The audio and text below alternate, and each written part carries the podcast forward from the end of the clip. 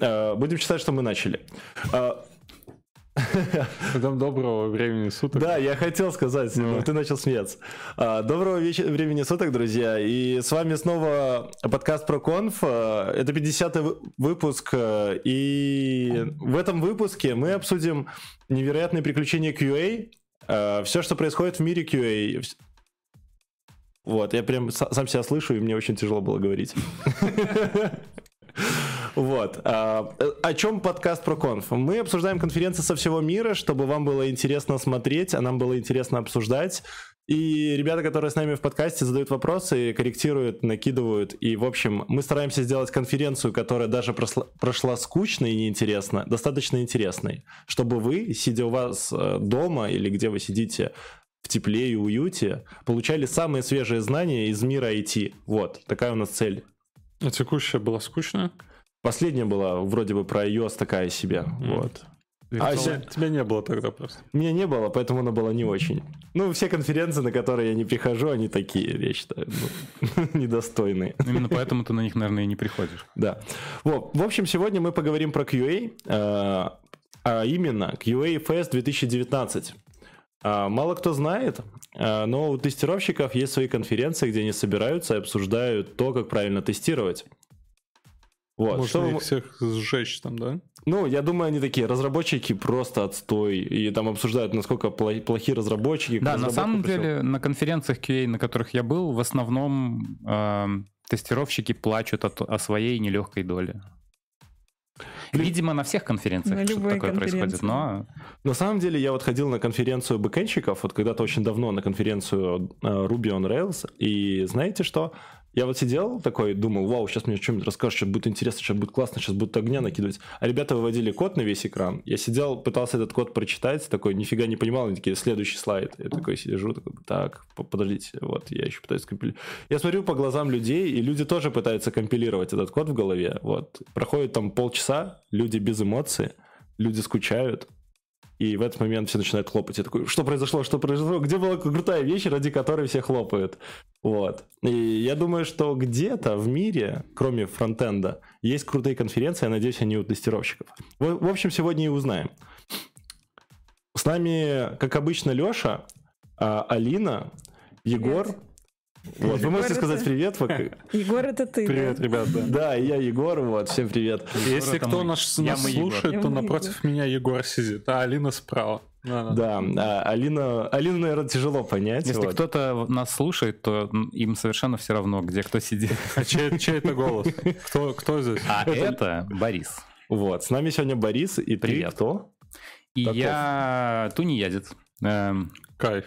Прикольно. Все завидуют. Эм, я тестировщик в каком-то там поколении, хотя я, конечно же, как все остальные тестировщики, уже давно обижаюсь на то, когда меня называют тестером и тестировщиком в том числе. Это происходит чуть позже по опыту. Эм, и хочу называться QA. Но на самом деле я закончил свою последнюю работу в качестве уже продукт-менеджера, поэтому, наверное, я все-таки... Там будет доклад, кстати, как выйти из тестирования. Вот я, видимо, все-таки вышел ну, вернулся. Наверное. Ну, такой, знаешь, вышел и ботинок оставил. Такой, ну, типа, подождите, я еще, возможно, вернусь. Ну, это как, знаешь, э, один раз э, всегда.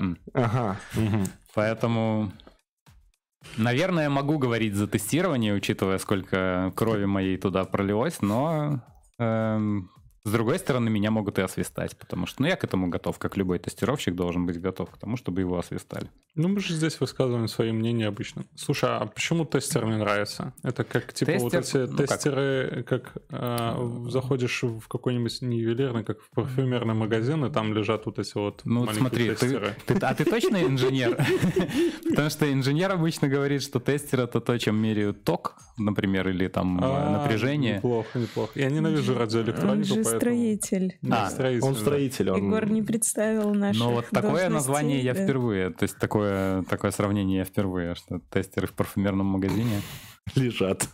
Не, ну, Такие а, маленькие. А, а, ну, на самом деле, да, тестовые образцы, это, ну, поэтому, видимо, я не знаю, как э, все ли, но я начинал карьеру в знаменательные компании и Transition, а Оу. точнее в их э, подразделении QA, э, специализированном э, A1 QA, О, и там обижались абсолютно все. Подождите, а, ну просто у нас есть люди, наверное, 50% людей, которые не из Беларуси, вот, и они не знают, что такое Transition. Я просто скажу, что в Беларуси есть две супер популярные компании, с которых половина белорусов начинали. Это EPAM и Transition, вот. Но... И Option Solution, да. Сугубо субъективное мнение. Я недавно встречался Слушай, прям хочется, хочется обняться с тобой. Я когда-то, в, я тебе даже год скажу, в 2005 году а, попал на курсы A1QA, а и месяц где-то я пытался тестировать э, всякие, писал use cases на английском там, ну вот прям обучение проходил mm-hmm. это все. Ну, призрачная обнимашка тогда. Мне месяц только, понимаешь, да? Понимаю. Через месяц я убежал оттуда просто. А я вот остался. Так вот случилось. Но на самом деле, э, возможно, с 2005-2007 до 2000, по-моему, 11-12, что-то такое. Угу. Мы с Алиной, кстати, там побратались, вот, собственно, оттуда. Ты тоже в Transition была? Да. да. Ну, я тоже там был. Все запятнались, по-моему, в этой компании. Да, и Валентин был. Боря, ты, наверное, года до 13 был. Я помню, я уходил оттуда долго, часто и безуспешно. То есть я как э, я прошел все виды эм, морального изнасилования в IT-индустрии, там в аутсорс-компании я увольнялся раза три со слезами, соплями, эм, ну не, не с моей стороны, конечно, как матерый QA, там что там уже, какие сопли. Э, но слезы были э, потом дома в углу. Э, со слезами о том, что наши кастомеры без тебя не смогут, и надо бы еще на годик, вот пока контракт с ними не закончится, хотя мой контракт с A1 QA закончился, я очень хотел уйти, но каким-то образом меня убеждали, что еще надо остаться, потому что я незаменимый человек. Слушай, а если говорить об этом, это как говорить о метриках и смертности, может, давай поговорим про Егора Вугаенко? Ты говорил его доклад топ вообще. Пора про Егора. Да, да, пора бы уже начать. Ну, я эм, искренне считаю, что топ, потому что, во-первых, эм, Егор сразу со старта говорит, что это провокационный доклад и ударяет сразу в самое больное место. Вот что за доклад такой? Э, доклад, собственно, называется «Почему вы...» Ну, то есть называется он Quality Assurance versus Testing, но с первых же минут доклада понятно, что, э, что Егор э, взял на себя миссию доказать всем QA, что они зря называются QA. Собственно, А-а-а. поэтому про это был разгон про обиды на тестеров и тестировщиков. Угу. Да, QA действительно называются не все правильно, и вот, э, но с таким началом, с таким заходом в QA-конференции все сразу, конечно же... Говна ему там в лицо сразу. Бомбанули, наверное. Я не знаю, там аудиторию не показали в этот момент, но хотелось бы. Мне QA ассоциируется с, с вот этим советским каким-то штампом, таким как-то ОТК, отдел там какого-то качества. ГОСТы. Ну, тут есть два, эм, скажем, подхода вот есть такая проблема еще у эм, HR и рекрутеров компании, точнее у рекрутеров. Э, их все всегда называют HR, и разницы как бы не видят. И ее, в принципе, если не копать вглубь, ну то есть для тебя, как для профессионала, она есть, для большинства твоих заказчиков и коллег ее нет. Э, и примерно то же самое с тестированием. То есть эм, на quality assurance как э, для разработчика это могло бы прозвучать как э, senior или lead, или ну, тех lead или senior э, software engineer. Не совсем так, не, ну это не совсем правильно. Можно быть senior testing engineer, можно быть, можно быть quality assurance инженером. Это разные вещи. И обижаться, когда ну, говорят, что ты тестировщик, а не, ну и говорить, я quality assurance инженер, я не занимаюсь вот это некорректно делают многие QA. Но с другой стороны, как бы если немного хотя бы твои обязанности выходят за пределы чистейшего software тестинг в, скажем, вот в, в, в поле немного менеджмента или немного э, руководством процесса разработки с точки зрения, зрения quality, если хотя бы ты понимаешь в своей компании, работая, что под quality предполагает э, то, топ-менеджмент, то уже можно говорить о том, что ты выходишь за software тестинг инженера. А если ты код начинаешь писать? А если ты код начинаешь писать, то это совершенно не, не влияет. Две ошибся. Тебе на этаж Я... Не-не-не, ребята, он пишет код. Смотри, у него в глазах написано, ну, что он пишет, пишет код. Пишет. Ну, у него на руках написано, что он пишет код. Да, там части кода. А я, я вот, да, по поводу кода недавно слушала там какой-то очередной выпуск гильдии, тоже украинский, по-моему, подкаст в основном. Они там все время зарубаются на тему engineer in test, что-то такая какая-то есть еще классификация. И про QA вообще не вспоминают. Ну да, это чтобы не обидно было, насколько я понял, э, разработчику становиться лидом по тестированию с точки зрения ну, разработки. То есть это с обратной стороны. Вообще есть... все звучит так, как будто тестирование какой-то сплошной зашквар. И об этом э, очень хорошая мысль в другом, по-моему, докладе. Сейчас посмотрю свои заметки. Так а что а чё в этом-то? Что Егор сказал? Да, э, что тебе больше всего понравилось в этом докладе? То есть... Пару мыслей. В общем. Пару-тройка Да, да, мыслей. да. Давай, давай сочек. Вот, вот если взять доклад, вот, вот на него сильно надавить, потом надавить еще сильнее, попросить Лешу надавить с другой стороны. Вот этот сок, который вытечет из него, вот что это? А, суть а, передана верно. А, настроение при передаче сути может быть немного немного помягче. То есть э, Егор говорит, что да, действительно, нужно разделять э, software тестинг инженеров и quality assurance инженеров. И у каждого, но нет. И вот здесь есть немного, с моей точки зрения, некорректное заявление. Quality assurance, он говорит, это исключительно менеджмент.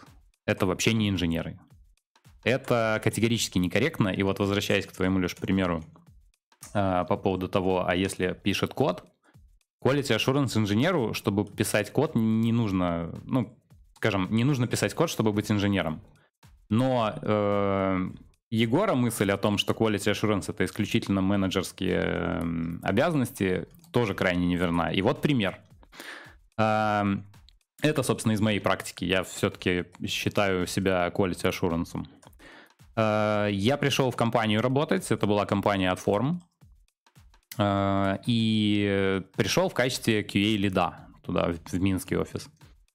Э, то есть на меня сразу возложили обязанности э, оценить quality в компании и в процессе разработки, потому что Минский офис был исключительно разработка. И э, буквально там на четвертый день работы уже рассказать мои наблюдения, как вот свежая кровь пришла, посмотрела незамыленным взглядом и высказала, так сказать, Э, моменты проблемные, которые э, с точки, с точки зрения quality assurance, quality мешают. А, ну, то есть озвучено это было так, ну, как что, какие проблемы у нас? А я э, только вошел в проект в один, и единственное, что я наблюдал за все время, это вопли о, о том, что environment постоянно занят, а другой э, environment э, для разработки, ну или тестовый environment, как угодно, а другой постоянно лежит. И я начал копать вот туда, потому что, э, собственно, Quality Assurance инженер, он занимается тем, что очень э, хорошо слушает происходя... ну, и воспринимает происходящее вокруг в компании с точки зрения того, как это влияет на метрики по качеству продукта. Э, он такой слушатель.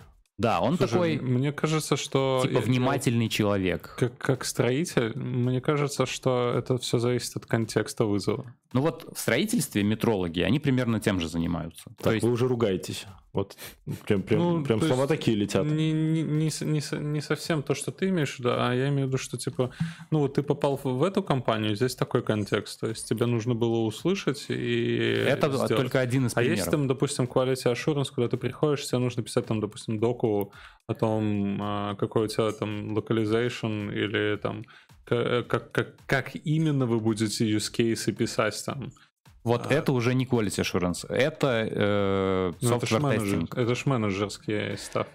Это та часть работы, которая более гуманитарная, а не инженерская, э, которая есть и в софтвер-тестинге. То есть менеджерская, так сказать, работа есть и там, и там. Вопрос в том, что Егор вот утверждает, что э, дело quality assurance это исключительно накидывать метрики по, так сказать, перформансу продукта, процесса, компании, там чего угодно, и мерить их с точки зрения импакта на quality.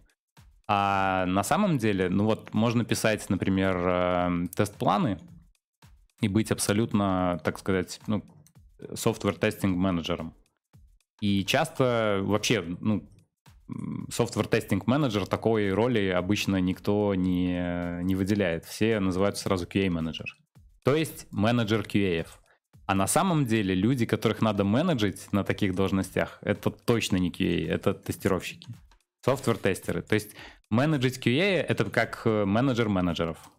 Слушайте, если это нас, сложно вообще. вообще. если заход. нас слушает кто-нибудь из QA, напишите свое мнение в комментариях вообще. Кем вы себя считаете? Quality Assurance, тестировщик и вообще чем? Кто вы? Короче, как я поняла, отличие основное в том, что QA, он такой овнер, он отвечает за продукт, за качество, может, ну и сам вообще знает, куда все это должно прийти по итогу. Вот да. А тестер это тот, кому дали тест-кейс, он сидит и по нему там делает определенные действия последовательно, а, вот а потом это отчетик нет. пишет. Софтвер-тестер это не... Опять же, вот очень важно проиллюстрировать, что это в другом докладе было. Mm-hmm. Мы до этого еще дойдем, но там оговоримся, э, что это вот оно. Проиллюстрировать что? Э, в индустрии сейчас э, инженеров форсит, собственно, сама индустрия называться QA инженерами то, что тестировщик это что-то Не очень. низменное. Да. То есть а можно я расскажу? тестировщиков опустили как, как роль. Слушайте, вот я что-то вспомнил историю о том, как э, тестировали live, вот, я не побоюсь это сказать, на камеру. Вот, у них были серверы, вот, в серверной, да, и они иногда падали с ошибкой, вот. И тестировщики не справлялись. Вот они тестировали, тестировали, тестировали, тестировали, и никак не помогало. А потом в один момент они заметили, что в серверной штукатурка падает на сервер, и сервер перезагружается от падающей штукатурки. Но они То эту есть проблему фигурально пофиксили. падали. Да, да, штукатурка идеально падала так, что сервер перезагружался. Но, но потом, потом, а, ну знаете, серверная, да, представляете дата-центр, вот как у Гугла, там security, там гай стоит, не пускает, там же куча долларов крутится на железе, вот. Но оказалось, что есть вторая проблема. А, Дверь для уборщицы, она с другой стороны, она не проходит все эти security чеки, аудиты, она просто заходит через свою отдельную дверь с отдельным ключом и моет в серверной пыль. О, господи, И знаете, что происходит, классика. когда какой-то человек, особо не шарящий в железе, такой просто что-то убирает? Он иногда задевает кабелечек, иногда роняется сервер. И он такой, ой, и обратно его включает. Но не факт, что ваши все сервера обратно поднялись. Боже мой, какая классика. Хорош, хорош. Вот. Э, Как и тестируют такие вот кейсы, непонятно. Иногда Нет, ходить, очень- очень- смотреть глазами в серверную. Очень много таких э, кейсов. Э, у меня тоже в докладах там встречались такие кейсы, которые просто, типа, ну, come on, кто, кто о таком будет задумываться? А, а, а, Слушай, вот э, по твоему докладу есть еще что-то добавить или нет, Борис? Да. Давай, вот Егор- добавляй, вот у тебя пару слов, и мы пойдем дальше. Егор, к сожалению, не оставил шансов не углубиться в его доклад. В общем, подытожить. Давай. А, Вам нужно посмотреть этот доклад. Ну, рекомендую посмотреть этот доклад. Если вы э, хотите на собеседовании понимать разницу между QA и software инженером in testing или software testing инженером, как угодно, и тестировщиком, короче, э, и продать себя подороже. Это, То есть, это точно поможет. вероятнее Просто сейчас люди всего... побегут смотреть такие, сейчас Вероятнее всего, вы услышите там такие ключевые слова, как тулы, которыми нужно пользоваться, чтобы называться QA. А почему? Почему? Потому что, вероятнее всего, вас будет собеседовать менеджер. А Егор весь доклад свой основал на книге Project Management Body of Knowledge, настольной книги любого менеджера. Ой, я, я, я, я, подожди, я что-то подумала, что у нас все сводится, чтобы успешно, нормально устроиться на работу, надо обмануть менеджера. Такой приходишь, ха-ха-ха, я ну, знаю нет. нужные слова. И он такой, менеджер, блин, он так хорош, он так... Он Слушай, всего... ну это всегда так, ты же... Кроме менеджера, вас, вероятно, будет собеседовать инженер, но, по крайней мере, менеджер подумает о вас очень хорошо. Блин, это хорошо. У нас как раз практический пример э, собеседования менеджерами э, тестировщиков, Егор. Наш с тобой следующий доклад. Давай, э, давай, бомби, давай, Я начинай. бомби. Слушай, ну хорошо, давай, я начну. В общем, там спикер Николай Межигурский, у него доклад называется «Миссия невыполнима. Гуманитарий собеседует автоматизатора». А, смысл в том, что, в общем, идея его доклада в том, что если когда-нибудь человеку, доросшему до QA-менеджера, я буду пользоваться этой терминологией, извините, Давай, но, до менеджера менеджеров, э, придется, возможно, в какой-то момент нанимать команду автоматизации, потому что кто-то э, кофаундеру, овнеру, директору, в общем, кому-то там наверху, боссу сказал, что автоматизация снижает расходы. Вот если она есть, будет все класс. Расходы как, как не было.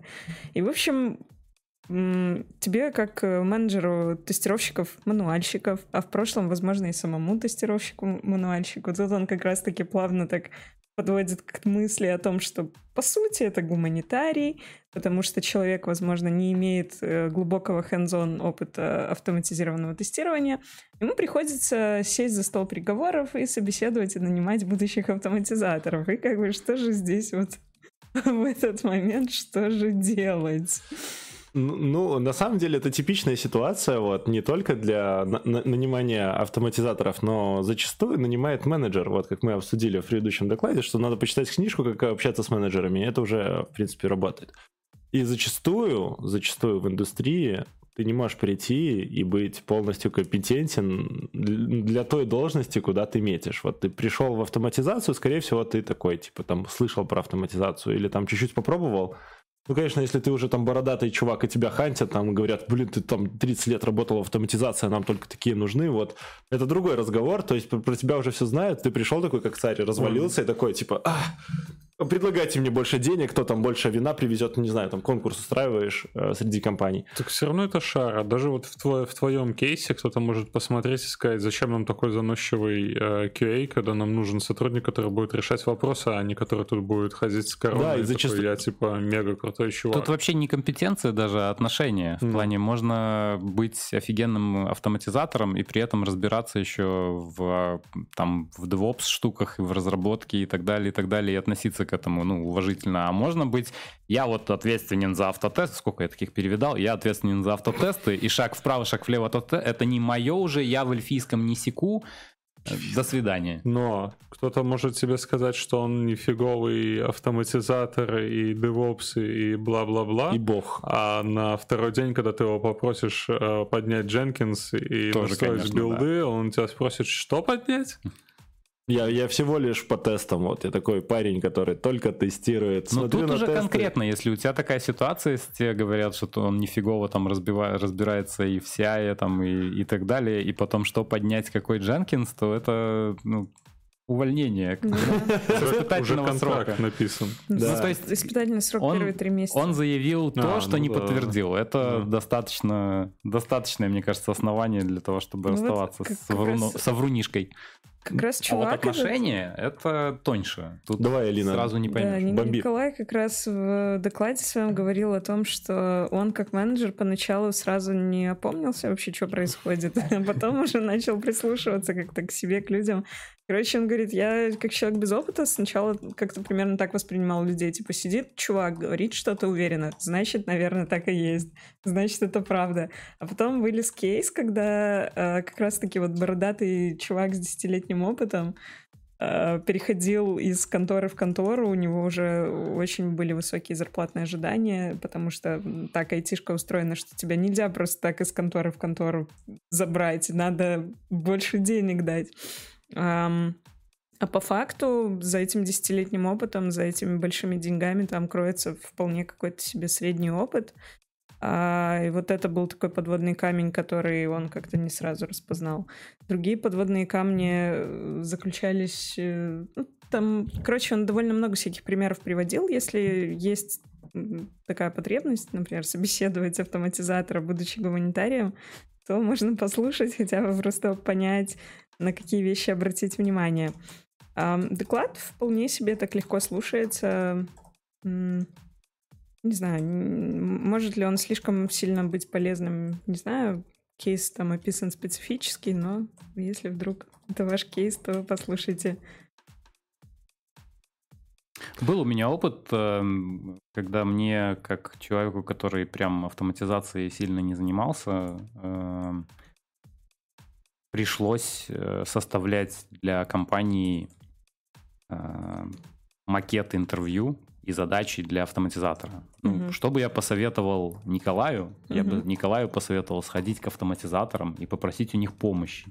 То есть, как бы эм, мы все какой-то сфере компетентны, но, к сожалению, все сферы охватить не получится. И собеседовать э, автоматизаторов по какому-то шаблону было бы проще и, возможно, эффективнее, если бы ну, автоматизатор помог ему это, этот план собеседования составить. Ну да, он что-то такое, в общем, и, и возможно, он тут... был более уверен. Тут, тут себе, же, да, тут же так. вопрос еще не в том, что ты как составляешь этот план, да, хорошо, класс, но потом же тебе как-то надо с этим, с этим жить, это как, как с карманным словарем или с карманным таким разговорником ты прочитываешь какую-то фразу на иностранном, на котором ты не разговариваешь, подходишь к прохожему, спрашиваешь, как пройти в библиотеку, и он тебе потом отвечает, и ты такой, блин, что вообще произошло? Ну, конечно. Ну, ну слушай, можно как Там примерно то же самое. Ты составляешь план, человек тебе потом начинает отвечать, а ты так,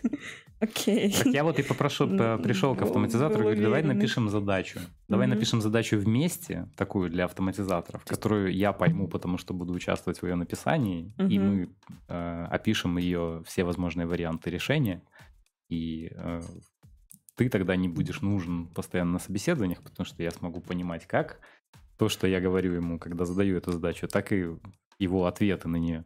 Так, и... давайте перейдем к неожиданно... Ну, у нас новая рубрика называется «Пирамида автоматизации». Вот. А, пирамида автоматизации — это а, это то, а, а, по которой, наверное, оценивают а, специалиста по QA вот, при найме. Это в первую очередь стоимость, да, вот мы можем автоматизировать, протестировать все, но это будет стоить ого много денег, да. А все начинается с чего? Все начинается с... Ну, Леш, это новая рубрика, вот мы ее согласовывали. Я в шоке. Да, Тоже, вот. Честно говоря. Пирамида автоматизации, вот. Она все начинается с юнит-тестов. Вот в тот момент, когда люди говорят, а, давайте будем тестировать. Мы начинаем писать юнит-тест, такие, вау, класс, мы там чуть-чуть протестировали, оно запускается, вау, не надо больше ручками тестировать. Потом мы такие, блин, ну, юнит-тесты хорошо, давайте попробуем интеграционные тесты. Мы начинаем запускать интеграционный раз, уже нанимаем людей, люди такие, вау, сейчас мы будем написать, писать эти тесты. И в конечном итоге мы переходим э, end-to-end тестом, и, и в этот момент э, времени на написание тестов ходит очень много да, и мы такие, блин, но тесты уже как-то их много мы написали, там тысячи, их надо как-то побыстрее запускать, что-то у нас там билды по три часа собираются, вот там тестируются. Вот, и мы такие, а еще тесты, да, никто ж не пишет тесты на тесты, да, то есть в тестах тоже могут быть ошибки, да, не забывайте. В смысле никто не пишет тесты на тесты? Ты пишешь. Ну, допустим, Алина, ты пишешь? Есть. Есть. Э, Никто из нас. Есть тула, которая проверяет, насколько твой объект покрыт тестами. Нет, так а насколько твой тест покрыт тестами? И вот тут стоит оговориться, что если кому интересны такие тулы, то можно послушать доклад Дмитрия Гуменюка э, про репорт-портал. Это епамовский тул, который с машинным обучением пытается составить отчеты по прохождению тестов. Короче, все, я все сказал. Дальше можете сами так вот, а, конкурс пирамиды автоматизации. Как э, так вот сделать, чтобы стоимость вот этих всех тестов была дешевая, да, а скорость и стабильность высокая, и все еще покрыто максимально тестами? Тут Я опять же стоит небольш... немного оговориться в том, о том, что пирамида автоматизации, я бы сказал, определение некорректное. Так. Потому что у тебя могут быть тесты, но автоматизации может не быть. У тебя могут быть юнит-тесты, модульные, интеграционные, у тебя может не быть мануального тестирования вообще, и у тебя все равно будет пирамида тестирования. Потому что, ну, без а где, базового а где? уровня а что, вообще что нельзя такое? выпускаться. Подожди, я тогда не понимаю, что такое автоматизация тогда. По-моему, вот этот вот юнит-тест, интеграционный ну, тест, это уже автоматизация. Это уже классический тест automation, это да. когда э, инженер по тестированию приходит на продукт, который каким-то образом сам существует, то есть он как-то билдится, Угу. И тут стоит оговориться, что, ну, если он билдится и не, не проходятся хоть какие-то проверки, то, ну, грош цена этому продукту. Но об этом под, подробнее позже. Там у меня в одном докладике была хорошая очень мысль. Так, вернемся. А, то есть какие-то проверки, это значит какие-то тесты. Возможно, там запускаются юниты, и, возможно, CI какой-то собирает отчет о прохождении этих юнитов и не дает, допустим, тебе вмержить, если эти юниты не прошли. И вот это вот как бы совершенно не, не тест automation, потому что тест automation это когда вот к этому вот всему подключ, при, подключается инженер по тест automation и думает, как бы вот поверх, поверх этого всего написать бы еще тестов. Ну, знаете, я просто в голове представил, знаешь, сидят такие разработчики, вот написали кучу тестов, такие сидят, думают, все, мы протестировали. Вот они реально протестировали, все работает. Такие, ну блин, это же не автомейшн, да? Надо нанять чувака, чувак приходит такой, садится, такой, все, теперь у нас автомейшн. Вот он сел такой, фу. Нет, слушай, я походу вкурил. То есть, допустим, я не вкурил. Если мы фигачим, там, разработчик берет, покрывает свой код э, какими-то тестами, это, ну, обычные тесты, ну, тесты кода. Мы не считаем это, это автоматизацией. Это, это часть, да. Э, неотъемлемая часть процесса разработки. Процесс разработки, как, да. Без этого... А если, а потом Продуктовая приходит... разработка промышленная вообще, ну, очень странно выглядит. То есть это уже как, ну, Потом, конвейер. Потом, стандарт. получается, приходит инженер-тестировщик, э, который сверху пишет на каком-нибудь, допустим, Selenium тестирование UI. И вот это уже является автоматизацией. Не только UI. А, не только. Он может писать end-to-end ну, тесты, он может писать интегрейшены, mm. но э, он приходит к продукту, который... Уже э, есть. Ну, как как его, внешний пользователь, Его по процесс уже построен. Да, он приходит... Э, вот как э, кто-то упоминал, по-моему, Алина или ты, а, что э, там в каком-то докладе была оценка того, насколько э, return of, investment э, найма типа команды автоматизации может быть ну, целесообразно. Угу. А, то есть команду автоматизации нанимают в тех случаях, когда качество продукта не... А, ее изначально никто не, вкл- не закладывает в бюджет. Ее нанимают в тех случаях, когда качество продукта э, э, овнера не удовлетворяет, и оно, как бы, его нужно как-то улучшать. Улучшать сначала, потом. Оговорочка. Слушай, ну смысл-то в том, что программисты все равно тестируют какой-то сервис, который они пишут, а тестировщик тестирует уже да, результат, вот продукт, то, который... То, как они его тестируют... будет приезжать к пользователю. Это уже какие-то тесты. Слушайте, ну чтобы Короче, завершить доклад, у меня есть мысль вот такая возникла. А, что, смотрите, э, до того, как продукт развивается, он такой личинка, он нагукливается, никаких автомейшн тестов мы не говорим, да, он ну приходит, вот... когда продукт уже есть, да? Является ли э, тести... э, специалист по тестированию и автоматизатор предвестником смерти продукта? Нет, конечно.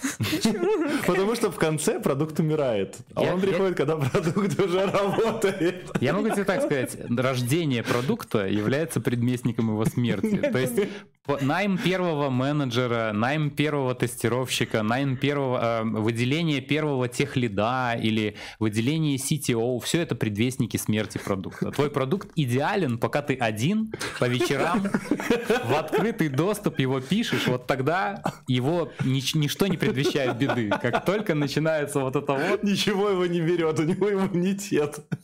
Потому что никогда не выпустится, к нему никогда не будет никаких бизнес-требований. Ты просто Идеально. его пишешь для себя, чтобы было хорошо. Может быть, кто-то воспользуется им, может быть, нет. Но тебе не важно. Пока. Представ, представляю сейчас почему-то вот эту картинку мем, там, где Матроскин э, вместе со своей командой из Простоквашина кого-то закапывают и такой, давайте возьмем quality assurance, говорили они. в комментариях пишут, что личинка окукливается, а я нет. Ну, на самом деле, про это есть еще тоже докладик, где такая штукенция упоминается, что а,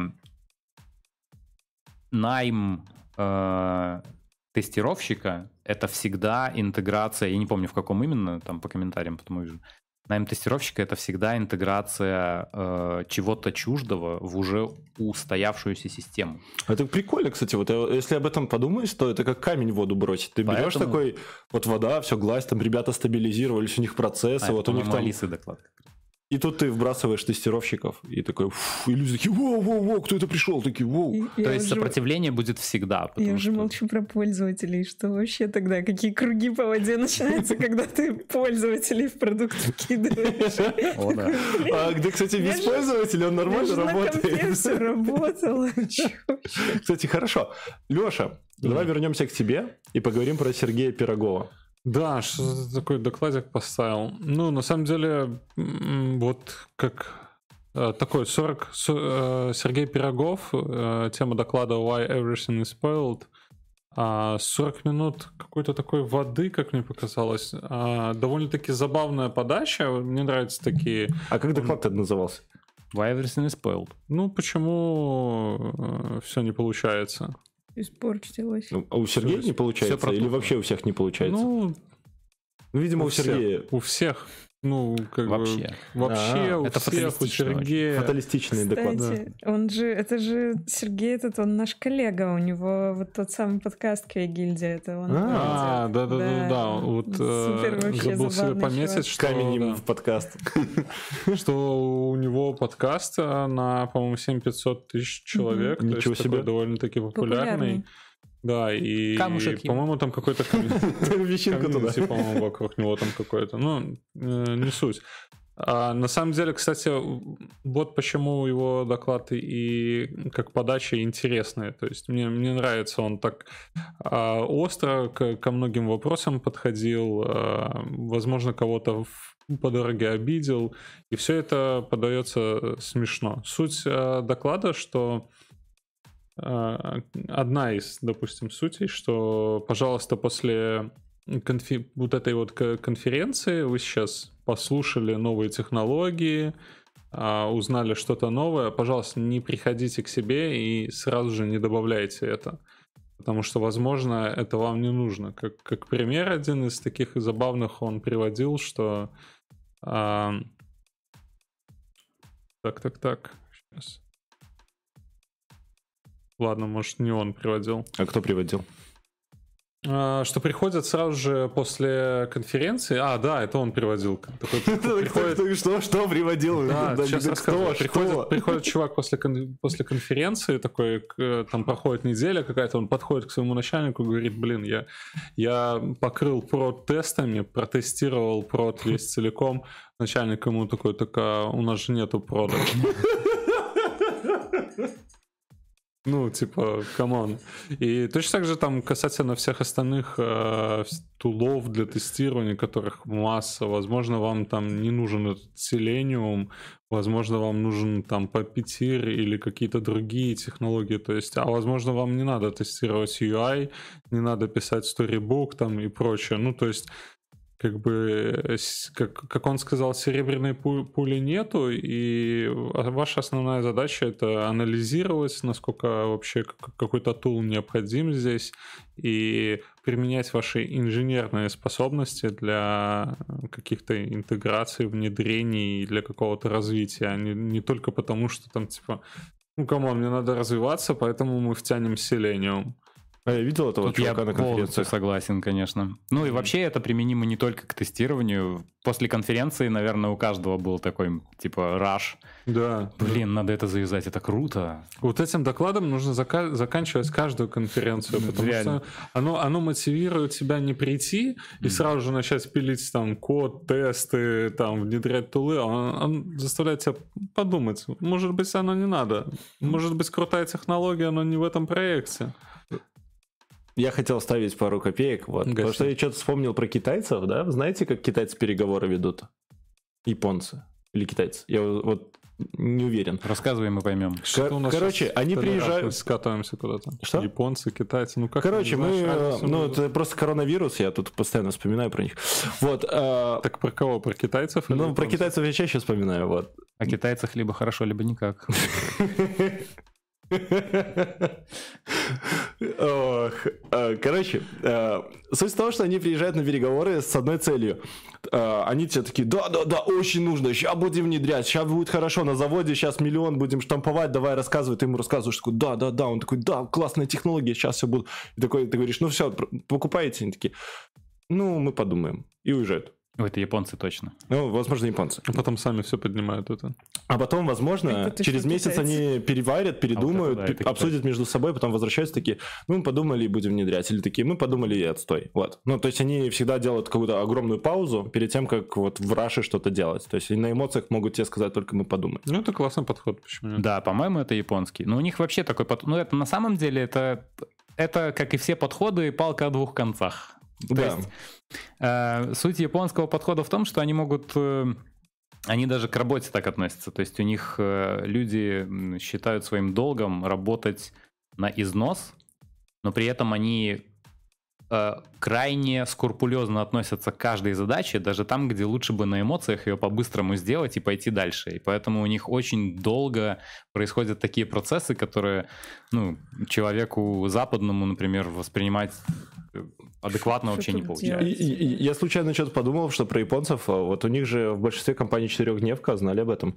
Mm-hmm. Вот. Они все равно работают 5 дней, и у них даже есть бонусы за то, что если они будут работать 4 дня, им больше денег заплатят. Они такие, не-не-не, надо работать. Вот, и все равно работают.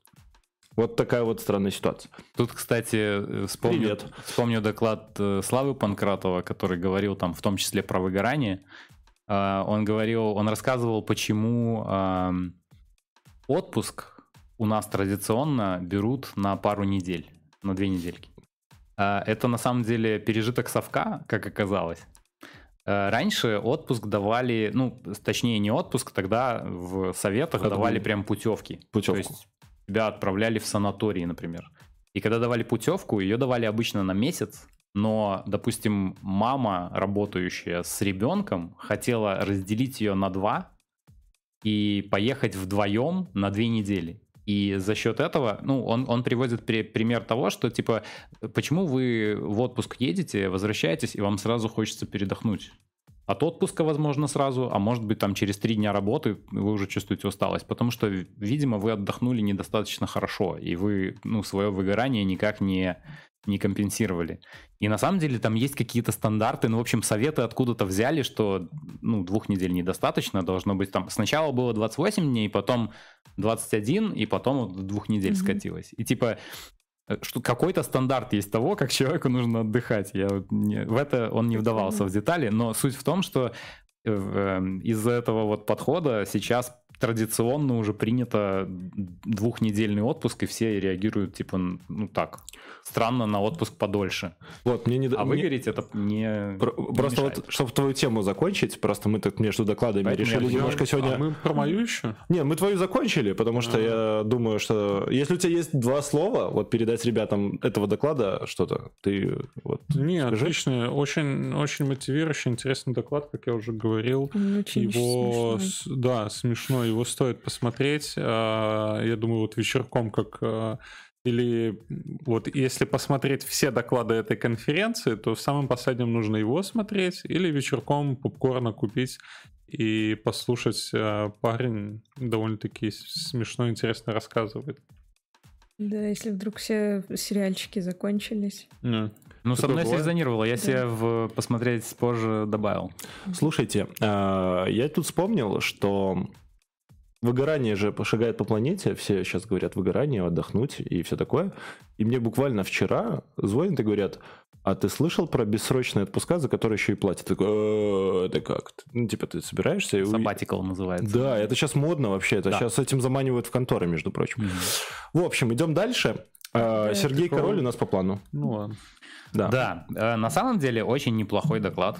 Э, и полезен он в первую очередь тем, кто испытывает скажем, желание понимать код чужой, ну, то есть тем, тем э, специалистам в тестировании, кто как бы понимает, что вот если бы я смотрел на этот код и видел не эльфийский, как говорил один мой коллега, а логику, которая там в этом коде написана, э, мне было бы лучше, удобнее там каким-то образом разговаривать с разработчиком или понимать э, там скоп своего тестирования или еще чего-то. В общем, кто задумывался о том, что жаль, что я вот этот код сейчас понимаю плохо или никак. Так, вот я этот... задумался, а как доклад называется? Этот доклад называется Mastering the Art of Reading Code. А, то, что нужно. А, так вот, э, очень неплохие моменты озвучены в плане того, что доклад довольно простой в плане... Там, там есть код, конечно, но в плане доступности, скажем, э, информации, которую он подает, и довольно наглядный. То есть э, вторая часть доклада это прям практическая сессия, где он открывает, э, Сергей открывает код, э, несколько примеров кода, причем не Hello World, как он там часто называет, таких продакшеновых рабочих. И работает с аудиторией, как бы отвечает, ну, комментирует, как ему отвечают, и комментирует, как это, собственно, делать. Так что суть, суть доклада в том, что эм, в общем, во-первых, код-ревью это очень хорошо, у всех должно быть. А чем оно так хорошо?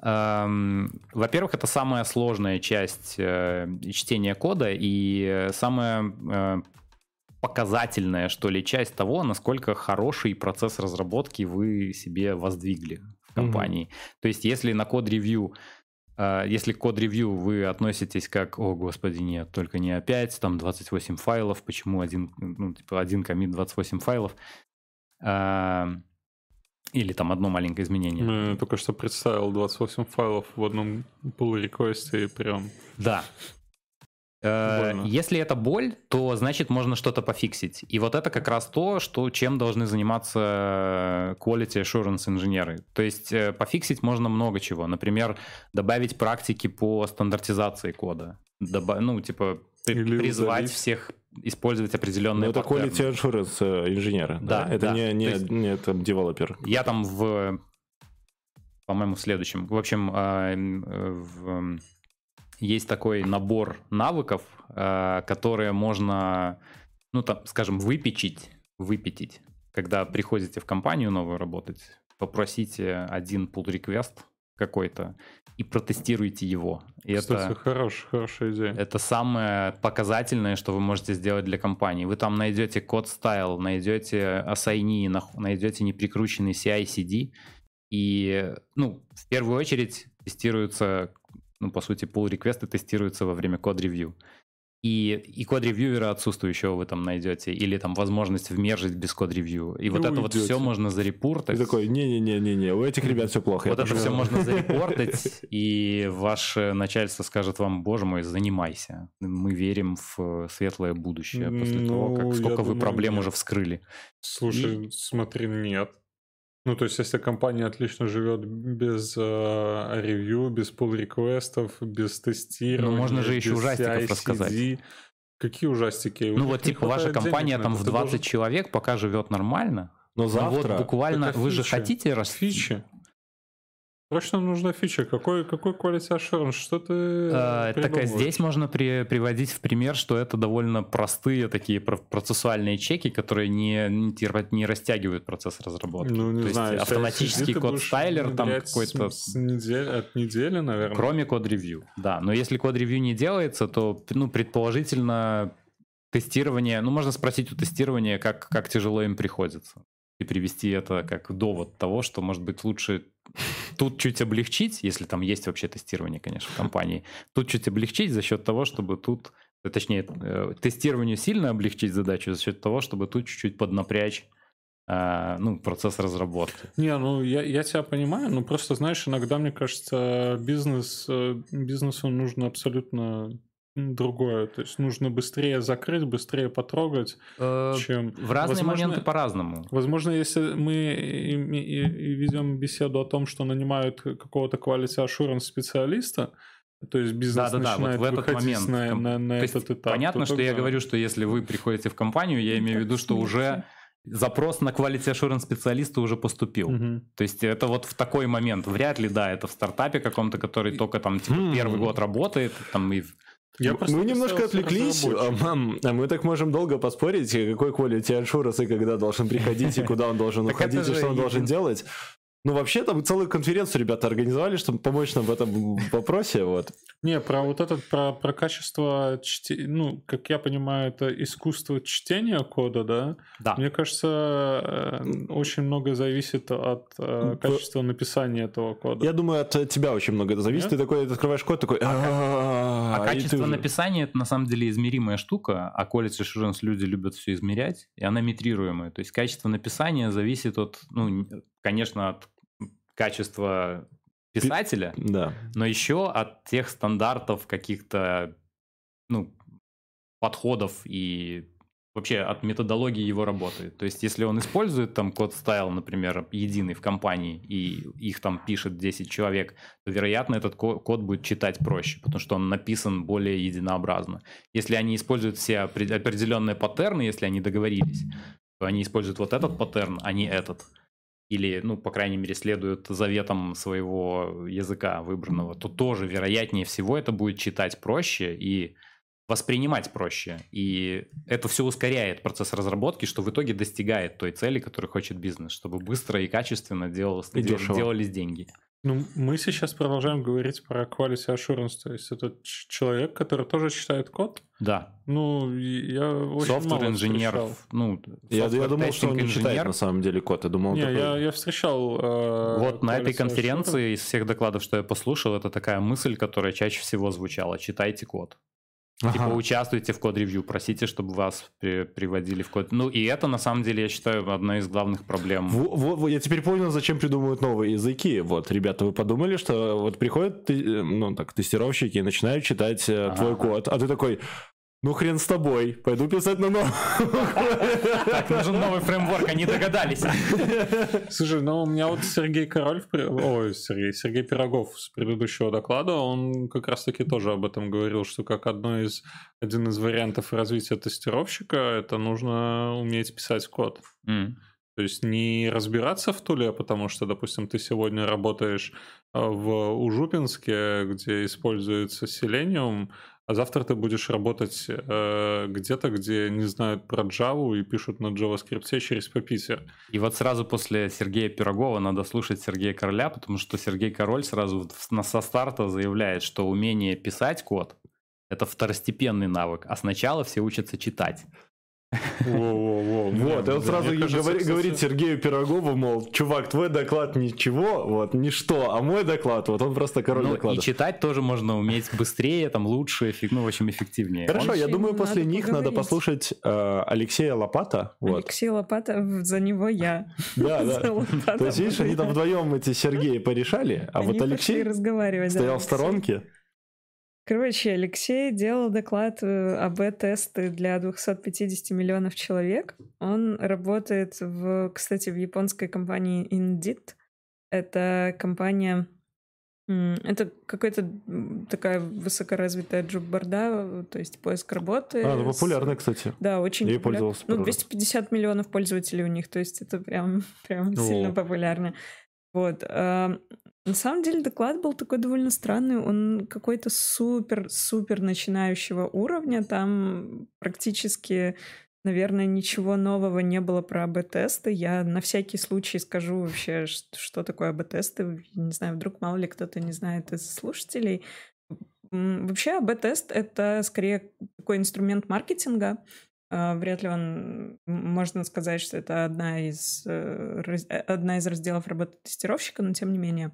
А, инструмент позволяет э, понять, померить, какой именно, какая именно, там, какой именно внешний вид сайта а, либо в некоторых случаях фича, но, наверное, такое реже случается, э, приводит, приводит к лучшей конверсии, то есть либо там к лучшей покупке, либо к большему количеству э, пришедших лидов, либо там еще к какому-то желаемому действию.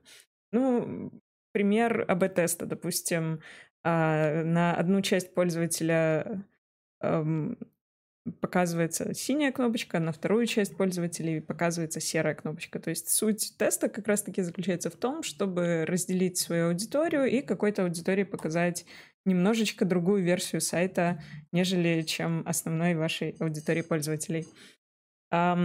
Светлые и ценные мысли из доклада сводятся примерно к следующему. А почему мы светлые и ценные мысли не озвучивали из других докладов? Как, вот как так мы пропустили сначала. рубрику светлых мыслей? Придется перезаписать. Короче, эм, он рассказал про э, фреймворк, который разработали у них компания, он называется Proctor. В общем, самое... Э, просто без, без гамбла, просто Проктор. Самая светлая мысль заключается в том, что берите... А гамбл раскатали на другую часть аудитории, извини. Я вообще не знаю, что там стало с гамблом. Возможно, На другой зал там не сказал. На 1% В одном зале Проктор, в втором гамбл. Procter Gamble. В общем, суть в том, что берете фреймворк э, Proctor и с его помощью делаете офигительные АБ-тесты. Я подумал, решайте все проблемы на Земле. Я люблю такие доклады про такие фреймворки слушать. Это следующий шаг. Это уже после АБ-тестов. После АБ-тестов. Не, ну, на самом деле АБ-тестирование это крутая штука. Очень.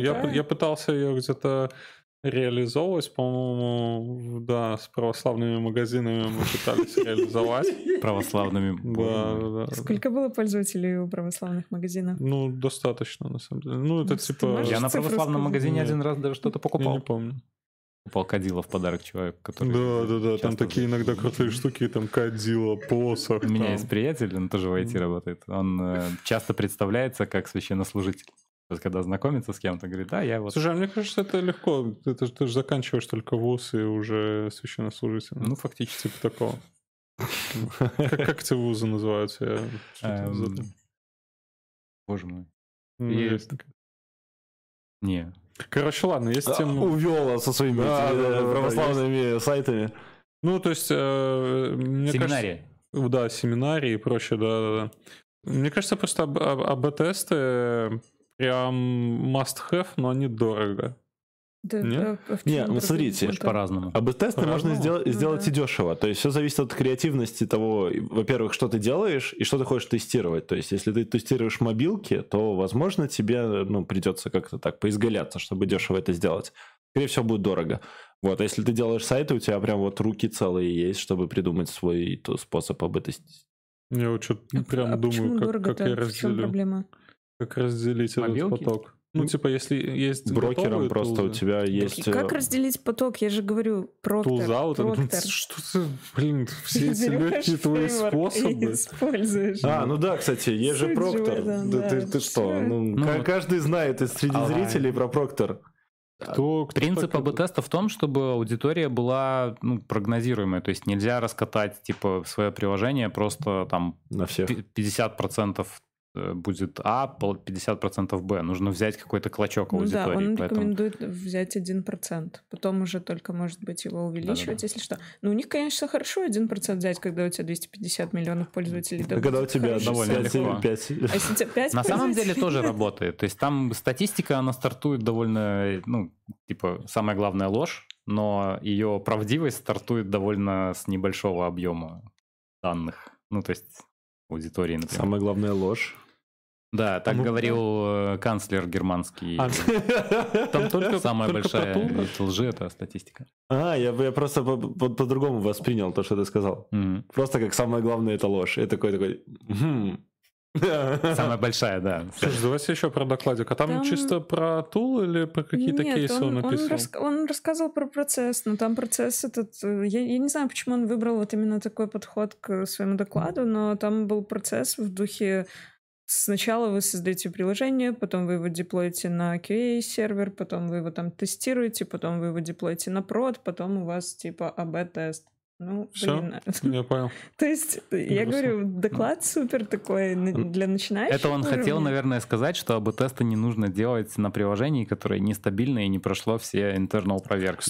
И которое не на. Один из, одна из важных идей, что, типа, как только ты выкатился в, прод, то, ну, какие АБ-тесты? Нет, ну почему? Наоборот, ты докатился до прода, уже можно порадоваться и делать АБ-тесты. Может быть, приложение уже нужно с помощью АБ-тестов, ну, вот в этом кейсе понимать, куда как расти угу. этому приложению. То есть вот ты в проде, у тебя версия 1, и это самое время начинать ну, мне кажется, типа, тесты, чтобы понять, как надо. его менять. Смотри, типа... вот давайте объясню на простом, а, ну, ну, всегда ж лучше объяснять на каких-то абстрактных примерах. На апельсине. Ну, например, ты жук-навозник, ты катил во свою эту какашку, до горы докатил, на самую макушечку вот. И ты ее так толкаешь дальше, и теперь твоя задача решить, куда вот это оно будет катиться. Вот оно будет катиться вниз, вправо, влево или еще куда-то. И вот АБ-тесты помогают тебе сфокусироваться на той аудитории, которая вот реально хочет, вот ждет. Она внизу стоит такая, о, катись сюда. Вот. Так я Это еще больше запутался. Да, очень, да, очень да. глобально. Причем, мне кажется, в твоем случае ты, ты, ты пытаешься, как это? Ты пытаешься увеличить конверсию, а не катиться к, к аудитории. Ну, ну, грубо говоря, ты вы, должен выбрать направление, куда катиться. Да. Нет. Тебе Нет? все катишь, равно на твою ну, аудиторию. Это не АБ-тест, это не инструмент для принятия глобального решения. Это инструмент для принятия небольших э, решений именно в том, в, моменте. в том workflow, которым твой пользователь э, ходит по сайту. Mm-hmm. То есть вот он зашел на сайт, и э, куда он нажимает? На синюю кнопку, либо на серую кнопку. На, если кнопка синяя, он нажимает на нее сразу, если кнопка серая, он еще 50 секунд тупит, что-то там шарится, потом только понимает, куда ему идти. Возможно, за эти 50 секунд он уже просто уходит в ютубчик там что-нибудь смотреть. Угу. И тут ты такой понимаешь, что ага, синяя кнопка, ну, понятно, что за каждой сессией, конечно же, никто не наблюдает, ты потом просто видишь это в цифрах. Сколько у тебя средняя продолжительность времени там до целевого действия, а, сколько у тебя от, от, отвалившихся, Слушай, отказавшихся. Мне кажется, тут прям воронки будет достаточно. А, ну, сколько пришло, сколько кликнуло. Да, ну, ну ты просто принцип будешь достаточно типа, нужно под... соблюдать, не всегда нужно делать это. Ну, по двум, что по двум сессию, там, типа, нет, ну про сессию, конечно, нет. Это я просто так э, как бы пример привела, и могло показаться, угу. что ты прям сидишь и за сессией наблюдаешь. Конечно, нет, ты просто смотришь на результаты э, в числах.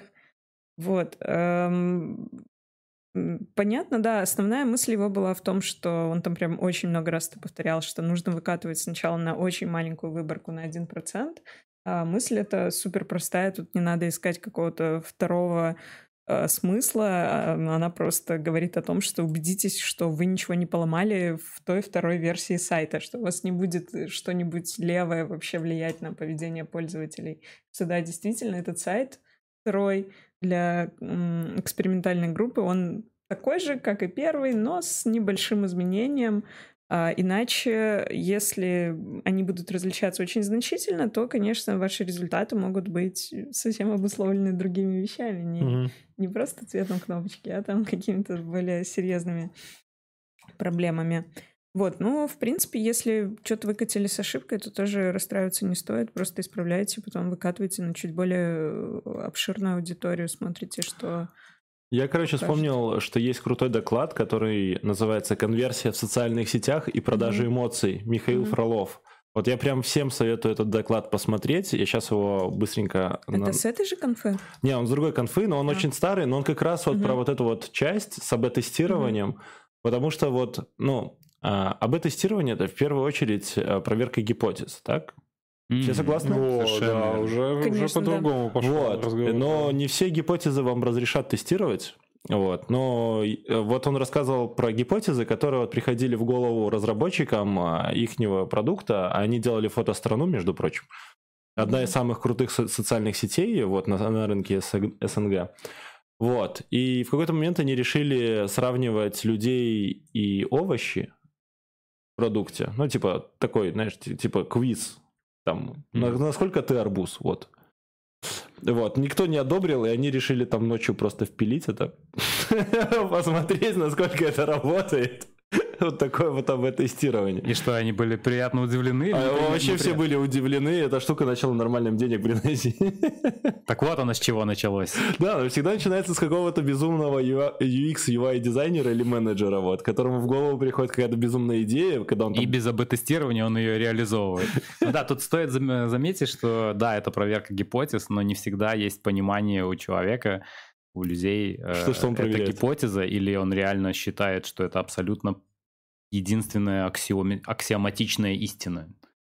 и не, ну, никак не может быть это оспорено, и другое мнение вообще не существует. И тогда эта штука отправляется в продакшн без каких-либо АБ-тестов, потому что ну, это же абсолютно понятно, что никогда не будет красная кнопка работать на окей э, лучше, чем зеленая. Ну, кроме как в Китае. А оказывается, что нет, да. Я еще хочу заметить, что, ну, как человек, который на АБ-тесты, можно сказать, был подсажен очень грубо, как на Герыч, э, работая в Яндексе, Потому что это компания про эксперименты вообще. Ты, ты, да. ты про себя ты был подсажен? Да, а. я прям угу. очень оценил. Э, угу. И хочу один момент э, поделиться. Короче, Давай. пониманием, что АБ-тесты это не только про то, как аудитория примет э, изменения в твоем продукте. АБ-тесты могут быть везде. То есть, типа, не зашоривайтесь, э, когда вы думаете про АБ-тесты, что это именно вот здесь кнопочка синяя, а тут зеленая, и посмотрим, что произойдет. АБ-тесты можно устраивать во время нагрузочного тестирования, тестирования производительности. Берете один сервак там из кластера, второй сервак, оставляете кластер таким, как есть, эталонным, заливаете на один сервак версию, которая собирает там, допустим, э, garbage Collection делает там каждые 5 миллисекунд, а на другой каждые 100 миллисекунд. И смотрите, где у вас там... Ну, то есть это применимо к любому виду вообще разработки какого-либо продукта, даже не только Порвал мне сейчас шаблоны софтверного. Да, я сейчас вот такой подумал. Вот угу. я бы не додумался об тестировать сервер. Эксперименты надо делать везде. Нормально сидели, UI-чик об тестами покрывали. Да, да, тут у нас уже сервера, тут еще можно... По сути, это, ну, это эксперимент. Да, То есть да. назвали просто как тест Да, и смутили всех. Леша, блин, а, когда ты нам расскажешь про тестирование авторизации? Я прям жду этот доклад, потому что я ненавижу делать авторизацию. Вот просто, знаешь, вот если начинать делать сайты, такой, авторизацию кто-нибудь другой, вот я вообще туда не хочу смотреть. Там столько сценариев, которые мне просто вот бесят, вот, ну, как бы там, по инвайту, там, угу. по ссылке, там, пригласи друга, приведи там тетю, там, лайкни за авторизацию. Мне это так достало, вот так бесит. А еще почту там отправь человеку, а у него еще может не быть почты. Такой, а на телефон, смс а еще там а, безопасность. Ты вот про это все можешь рассказать? Поддержка тебя, Егор. Мучаться тебе с этим и дальше. Как, я, как я сегодня мучился в Trello, пытаясь залогиниться с телефона, это я вспомнил все, все матные слова, которые я слышал во время реализации, авторизации, аутентификации. Это капец. В общем, следующий доклад был, э, будет у нас Диана Пинчук, тестирование аутентификации и авторизации. Э, это не только логин форма. Слушайте, что могу сказать? Э, допустим, вы захотели сделать, вы выступить где-нибудь с докладом. Ну, это обычный кейс, вот по утрам так. Ну, ну, вот просто захотелось вам. Вот вам тема для вашего доклада. В чем разница между авторизацией и аутентификацией? Бесплатно. Вокруг, ну, вокруг этого всего и построен как бы доклад этой э, девушки. А ты знаешь, в чем разница? Диана рассказала. А я, я пометился, чтобы что не, не, не стормознуть, что Аутентификация в основном персонализирует тебя, то есть определяет, что ты это ты, как в ее примере это типа там сверка с паспортом, что вот security проверяет по паспорту ты это или не ты, а авторизация это уже касательно прав доступа к какому-либо объекту там и прочее. Короче, если играли в э, Papers, Please, игру такую, то вот аутентификация это когда вам паспорт протягивает человек, а авторизация, когда еще разрешение на работу. Гилд пришел. Лезно упоминали. Отвечать. Мы только хорошие, мы ничего плохого не говорили. Ребята, что, что, Боря, продолжай. Короче, если играли в Papers, Please, э, очень рекомендую то вот а, аутентификация это когда тебе протягивают паспорт, и ты сверяешь, что человек это он. А авторизация это когда еще разрешение на работу протягивают и разрешение на въезд. Или зарплату еще платят. Да, да, да, да. Так, Леша, мы, мы, мы вот подвисли, ты вот вбросил. В смысле, это все? Мы, мы, а, ну, это весь доклад. Это, это Грубо говоря, это, это, ну, то есть основная... Я только расслабился, думал, сейчас будет интересно. Нет, основная суть доклада — это внести э, пользователям, о, пользователям, ну, всем, кто вот посмотрит. То есть можно с такими доклад, докладами что... выступать на конференции? Да, да, да. Зачем, да, зачем ну, я вообще готовлюсь? Слушай, иногда? смотри, там вокруг, короче, Редко. наполнено контентом каким-то, попытались притянуть кейклок, это такая... Ой, моя любимая. Да. Моя нелюбимая, потому что она верстается вообще ужасно. Почему она верстается? Верстается вполне ну, отлично. Да. Опишечку такую Там пробросил в ноду и все. Кого? Ну, API... А что это вообще? Кейклок это... Это такой Java... Java... Давай. Ну, ты намучился Гаси. больше. Короче, ну, это... представь, что есть джависты. Вот на Земле есть люди, которые пишут на Java. Вот они где-то родились лет 40 назад. Они написали все возможные варианты приложений на Земле и сделали их enterprise ready. Вот. Кейклак один из таких вот эмбрионов, который родился и решает все возможные ситуации с авторизацией. Он такой супер enterprise, супер крутой, супер вообще да. там все, что Ты хочешь. там можешь подключать социальную авторизацию, вот эти remember пароли, инвайты и mm-hmm. все прочее. Но когда речь там заходит про верстку, они используют какой-то шаблон, который прям мега там... Ну, я тупой вопрос задам. Ну. Но в кейклайке, вот как мы делали, мы взяли вот опишку кейклайки прокинули в нодовский сервис оберточкой и наверстали просто свой сайт. Это было точно так же, как сделать Нет, свою ты авторизацию. Сейчас, ты сейчас рассказываешь прям мега космический кейс, когда у тебя есть время на это. Но обычно кейклак ну, это что-то по-быстрому Подожди, монтировали и все. Но, но, но намного дольше делать свою авторизацию. Да. Ну вот.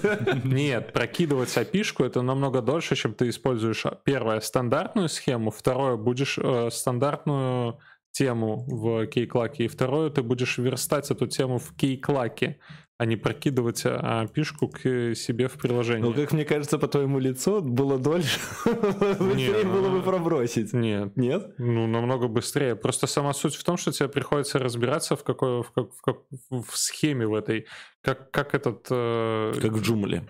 Да, не, не как в джумле, это как... Я не помню, как эти... WordPress. HTML сокращения были. JSX. Ты это все Я просто решил набрасывать. Суть этого кейклока в том, что ты выставлять можешь, ну, не опишку, а сразу давать, э, типа, фронту какие-то дергать методы. Не фронту, ты прям, это готовая система, которую ты запустил у себя на, на сервере, она ага. тебе показала этот, э, форму авторизации. Ты туда ее ввел, а, нажал кнопку и все. Да, как к ней вообще подключаться? Просто...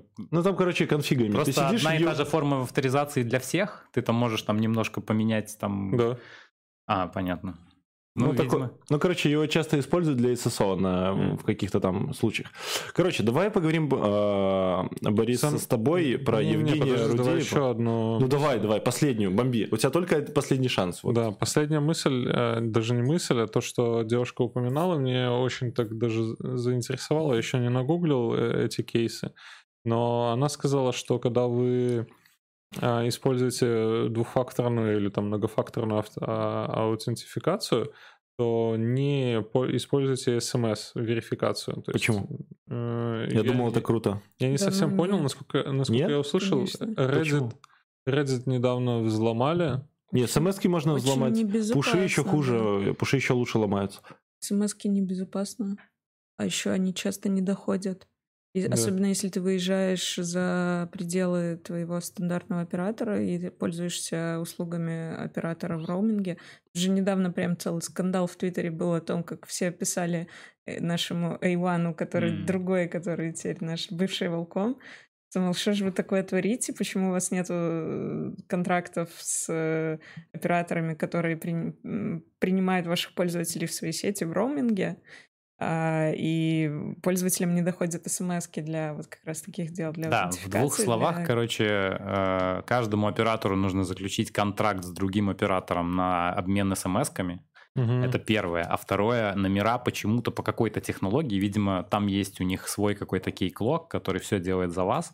Но, в общем, по какой-то технологии у некоторых операторов э, дата-онли симки с телефонным номером, а у некоторых без. Это отдельная еще, да, я, и все. Я и не понял не, последние пару И ты ни во что уже не залогинишься. Дата only, ну, типа, где только трафик. То есть ты приезжаешь куда-то, а, у тебя, например, есть в телефоне, да, они чаще всего только трафик есть. А, и ты приезжаешь куда-то, кладешь свой телефон там Никогда не думал, что это может быть проблемой. А это уже ну, проблема. Это проблема. Да, из-за смс Ты не можешь зарегистрироваться вот в какой-то сервис, например, в какой-то локальный... А как там, тогда телеф... на, на мобилке логиниться? Там же модно через телефон все. А вот никак. Ну, то есть... Да лучше это все не использовать. Если там только это, то, вероятно, О, так это, это ну, упрощает ну, жизнь. Давайте ну, логиниться через почту. Нет, так есть же всякие эти аутентификаторы, вон, гугловские, какие-то популярные, которые просто на телефоне у тебя стоят. Не, это понятно, но ты объясни, там вот моей маме, там есть идентификатор, ты там поставь обычный гугловский, она такая, типа, чего? А ты ей так и скажи, а либо меняйся, либо уйди из интернета. И, и это iOS. А Apple... Apple, Apple же будет тоже выпускать какую-то такую свою единую да. Эту эм, sign in with Apple ID. Да, типа, ну это удобно, я, я прям Только кайфанул. они мне до сих пор не могут поменять э, e-mail на Apple ID.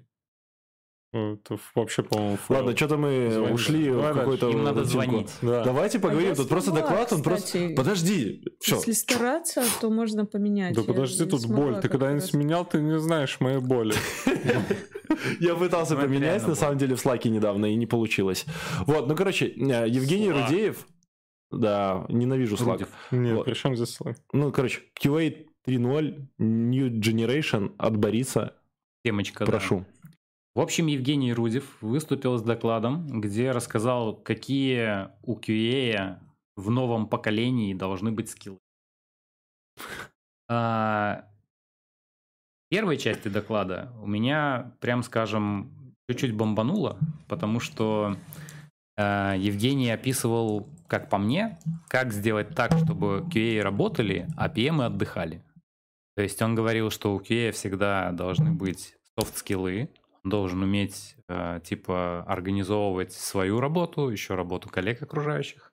Он должен э, использовать всякие техники а-ля Pomodoro и прочие тайм-менеджерские и... Нет, ты сейчас про QA? Да. А код они не должны писать? Подожди, подожди, подожди Леша, подожди, мы сейчас дойдем. Это пока интрига. Вот, они должны быть крайне организованными, они должны сами проактивно приходить к PM и, и говорить, вот смотри, у меня вот такие вот метрики я собрал, вот столько багов завезено относительно там этого релиза, относительно прошлого, и вот что-то тут как бы, видимо, про это простаивает. Я в принципе согласен, я просто не понимаю, почему... Ну, я а... сейчас уже 3-4 вакансии насчитал. Да, я просто не понимаю, почему он перекладывает, то есть прям перекладывает все эм, ну, софтовые навыки, которые как бы должны быть у кого угодно, перекладывает именно вот QA, обязательно нужно их иметь. Ну, а как мы тогда нанимаем тех, кто их не имеет на любую позицию как бы, в компании? Ну, это не важно.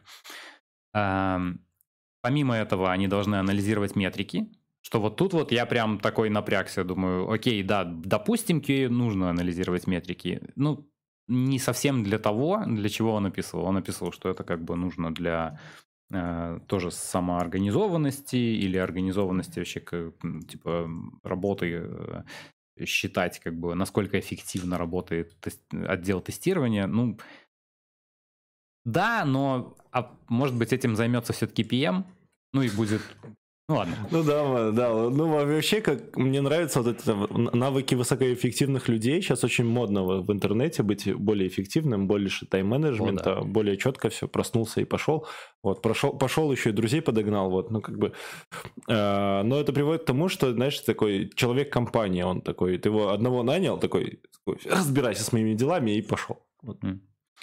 Эм, у меня э, знакомый коллега сейчас э, создает сервис э, по персональным помощникам. А, то есть ты Голосовой помощник? Не-не-не, именно живой человек. живой помощник. Который разруливает твои вопросы, которые ты не хочешь разруливать. То есть, что прям Блин. быть максимально эффективным. Вот, вот это крутой сервис. Я думаю, что у него все получится, я надеюсь. Я тоже так думаю. Пригодится а, бы. Значит, далее.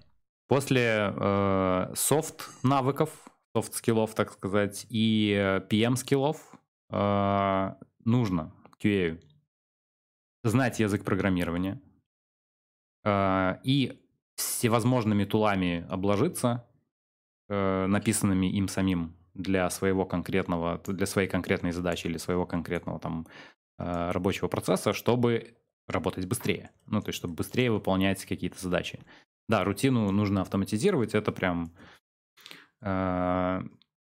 тестировать, конечно, нужно. ну, конечно. А, знать базы данных, структуры данных, э, потому что все больше сервисов ты не можешь досконально протестировать, если не знаешь, э, ну, как этот сервис хранит свои данные, как он их записывает и как их прочитать.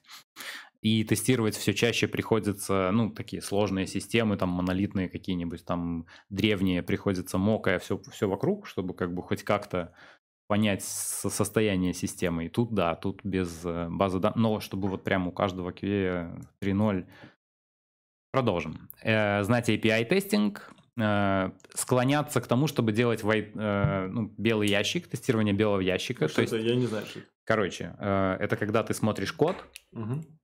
и с пониманием того, как написан сервис, который ты тестируешь, его тестируешь. То есть это не то, что ты там пишешь юнит-тесты к сервису, это просто ты знаешь полностью нутро, ты какие угодно тесты. То есть как угодно ты его тестируешь, это нерелевантно. Ты знаешь нутро, и тестируешь с сознанием этого нутра. То есть, допустим, э, тестировщик видит pull request, он понимает, что изменения коснулись вот только этих двух модулей, и поэтому он может там сказать, для, для регрессии я могу вот только эти два там scope а тестов прогнать, и все будет хорошо. Так можно было? Да. Так, так нужно было. Я, кстати, тоже подумал, так, можно было вообще? Для этого, ну, тестировщику, понятно, нужно как-то узнать, что в коде вообще поменялось и понять это а, знать CI-CD pipeline. И тут я уже подумал, что какая же зарплата будет у этого тестировщика. Уже в космос вышел. Да, но все-таки это QA. Возможно, он имел в виду того QA, с которым Егор бы согласился, что это QA. Опять же, тут стоит вспомнить Егора, который говорил, что это только менеджерские навыки у QA. А тут вот, вот такое. CI-CD pipeline ы для чего? Чтобы понимать, как происходит deployment и э, эффект, ну, типа, работать над его эффективностью. Например, ты увидел, что в deployment е э, для того, чтобы собрать тестовый стенд э, с фронтендом, собирается еще и бэкенд, и предлагаешь, а может мы будем фичи-стенды для, для фронтенда создавать, чтобы быстренько поднимать их там где-нибудь в Docker е, и как бы э, по, по, по необходимости с Не, последним комитом. делают. Прекрасно, да, для фронта это очень хорошо подходит. То есть бэкэнд у тебя остается стабильным, он не пересобирается, туда не попадает ничего лишнего, у тебя устойчивый всегда в какой-то определенном состоянии бэкэнд или вообще stable, и ты тестируешь фронтенд без каких-либо задних мыслей, что он будет работать не как на проде. Ну, это приводит к мысли того, что э, вообще у тебя миллиард staging ов. Ну, фича стенд, он обычно так, он создается и просто уничтожается, когда ты с ним закончил. То есть это так, на такой перс- персональный staging у, да. у каждого. Это не staging ни в коем случае. Ну, это, это не персистентная наз... среда. Это ну, назовем который... это вот. У, у тебя... Не, ну на самом деле это же получается дорого, туда еще потом нагрузка. Это геморройно, то есть это для... Не-не-не, так в том-то и дело, что это фича стенд, это чисто для приемочного тестирования. А ты, ты не будешь э, нагрузочное тестирование Для этого делать? есть staging, где там последний там, мастер, допустим, стоит, ну, ну, то есть мы уже три staging а насчитали. Не-не-не, Кроме... я же говорю, это фича стенд это не это staging. Фича стенд. Ты можешь даже фича-стендами подключаться к продакшенному бэкэнду. Ну, смотри, вот Расскажи, я разработчик, я такой пишу, пишу, пишу я код. Тут, это я просто рассказываю, зачем нужно в QA знать CI-CD и deployment процесс, если что. Я, я, я вот просто подумал, что вот я бы такого QA нанял, а еще желательно на небольшую зарплату, я вообще довольный был. Вот, я ходил мы... такой, типа, блин, я, у меня просто такой вот тестировщик, он вообще просто я закрывает бы... собой вот все проблемы. Вот я бы еще половину людей уволил, так типа, чтобы не мешали ему работать. Ну, так у него цель другая, он все тестировал и пошел. Uh, ну, фактически он сделал свою жизнь настолько простой. Я mm-hmm. вообще считаю искренне, что если, ну вот, я собеседовал очень много QA, если QA приходит на собеседование и говорит, я люблю тестировать, я бы тестировал с утра до ночи, то это очень подозрительно. Ну, то есть никто не любит тестировать, все понимают прекрасно, что это та часть рутины, ну, в работе твоей, это та часть, которую ты хочешь максимально автоматизировать. Как бы автоматизировать, сократить и сделать наиболее приятной. То есть вот это то, над чем, ну, что действительно требует от тебя мыслительного процесса приятного. Именно поэтому я и ушел через месяц после. Вот. И любой тестировщик, который говорит, тестирование это боль, поэтому надо вот здесь оптимизи... Э, сделать более оптимальным, надо, чтобы вот эта среда была максимально стабильной, чтобы вот эти тесты всегда были зеленые, только кроме тех случаев, когда они должны быть красные. Вот это очень хороший подход. Он делает это из лени, из того, что он не хочет на самом деле тестировать. Ну а теперь прикинь, к тебе приходит э, тестировщик на собеседование и говорит, Слушай, ну тестирование вообще это боль, дно, и я не хочу тестировать. Я с ним поговорю, ну типа прям... Ну такие, давай вдвоем Пожму... не будем тестировать.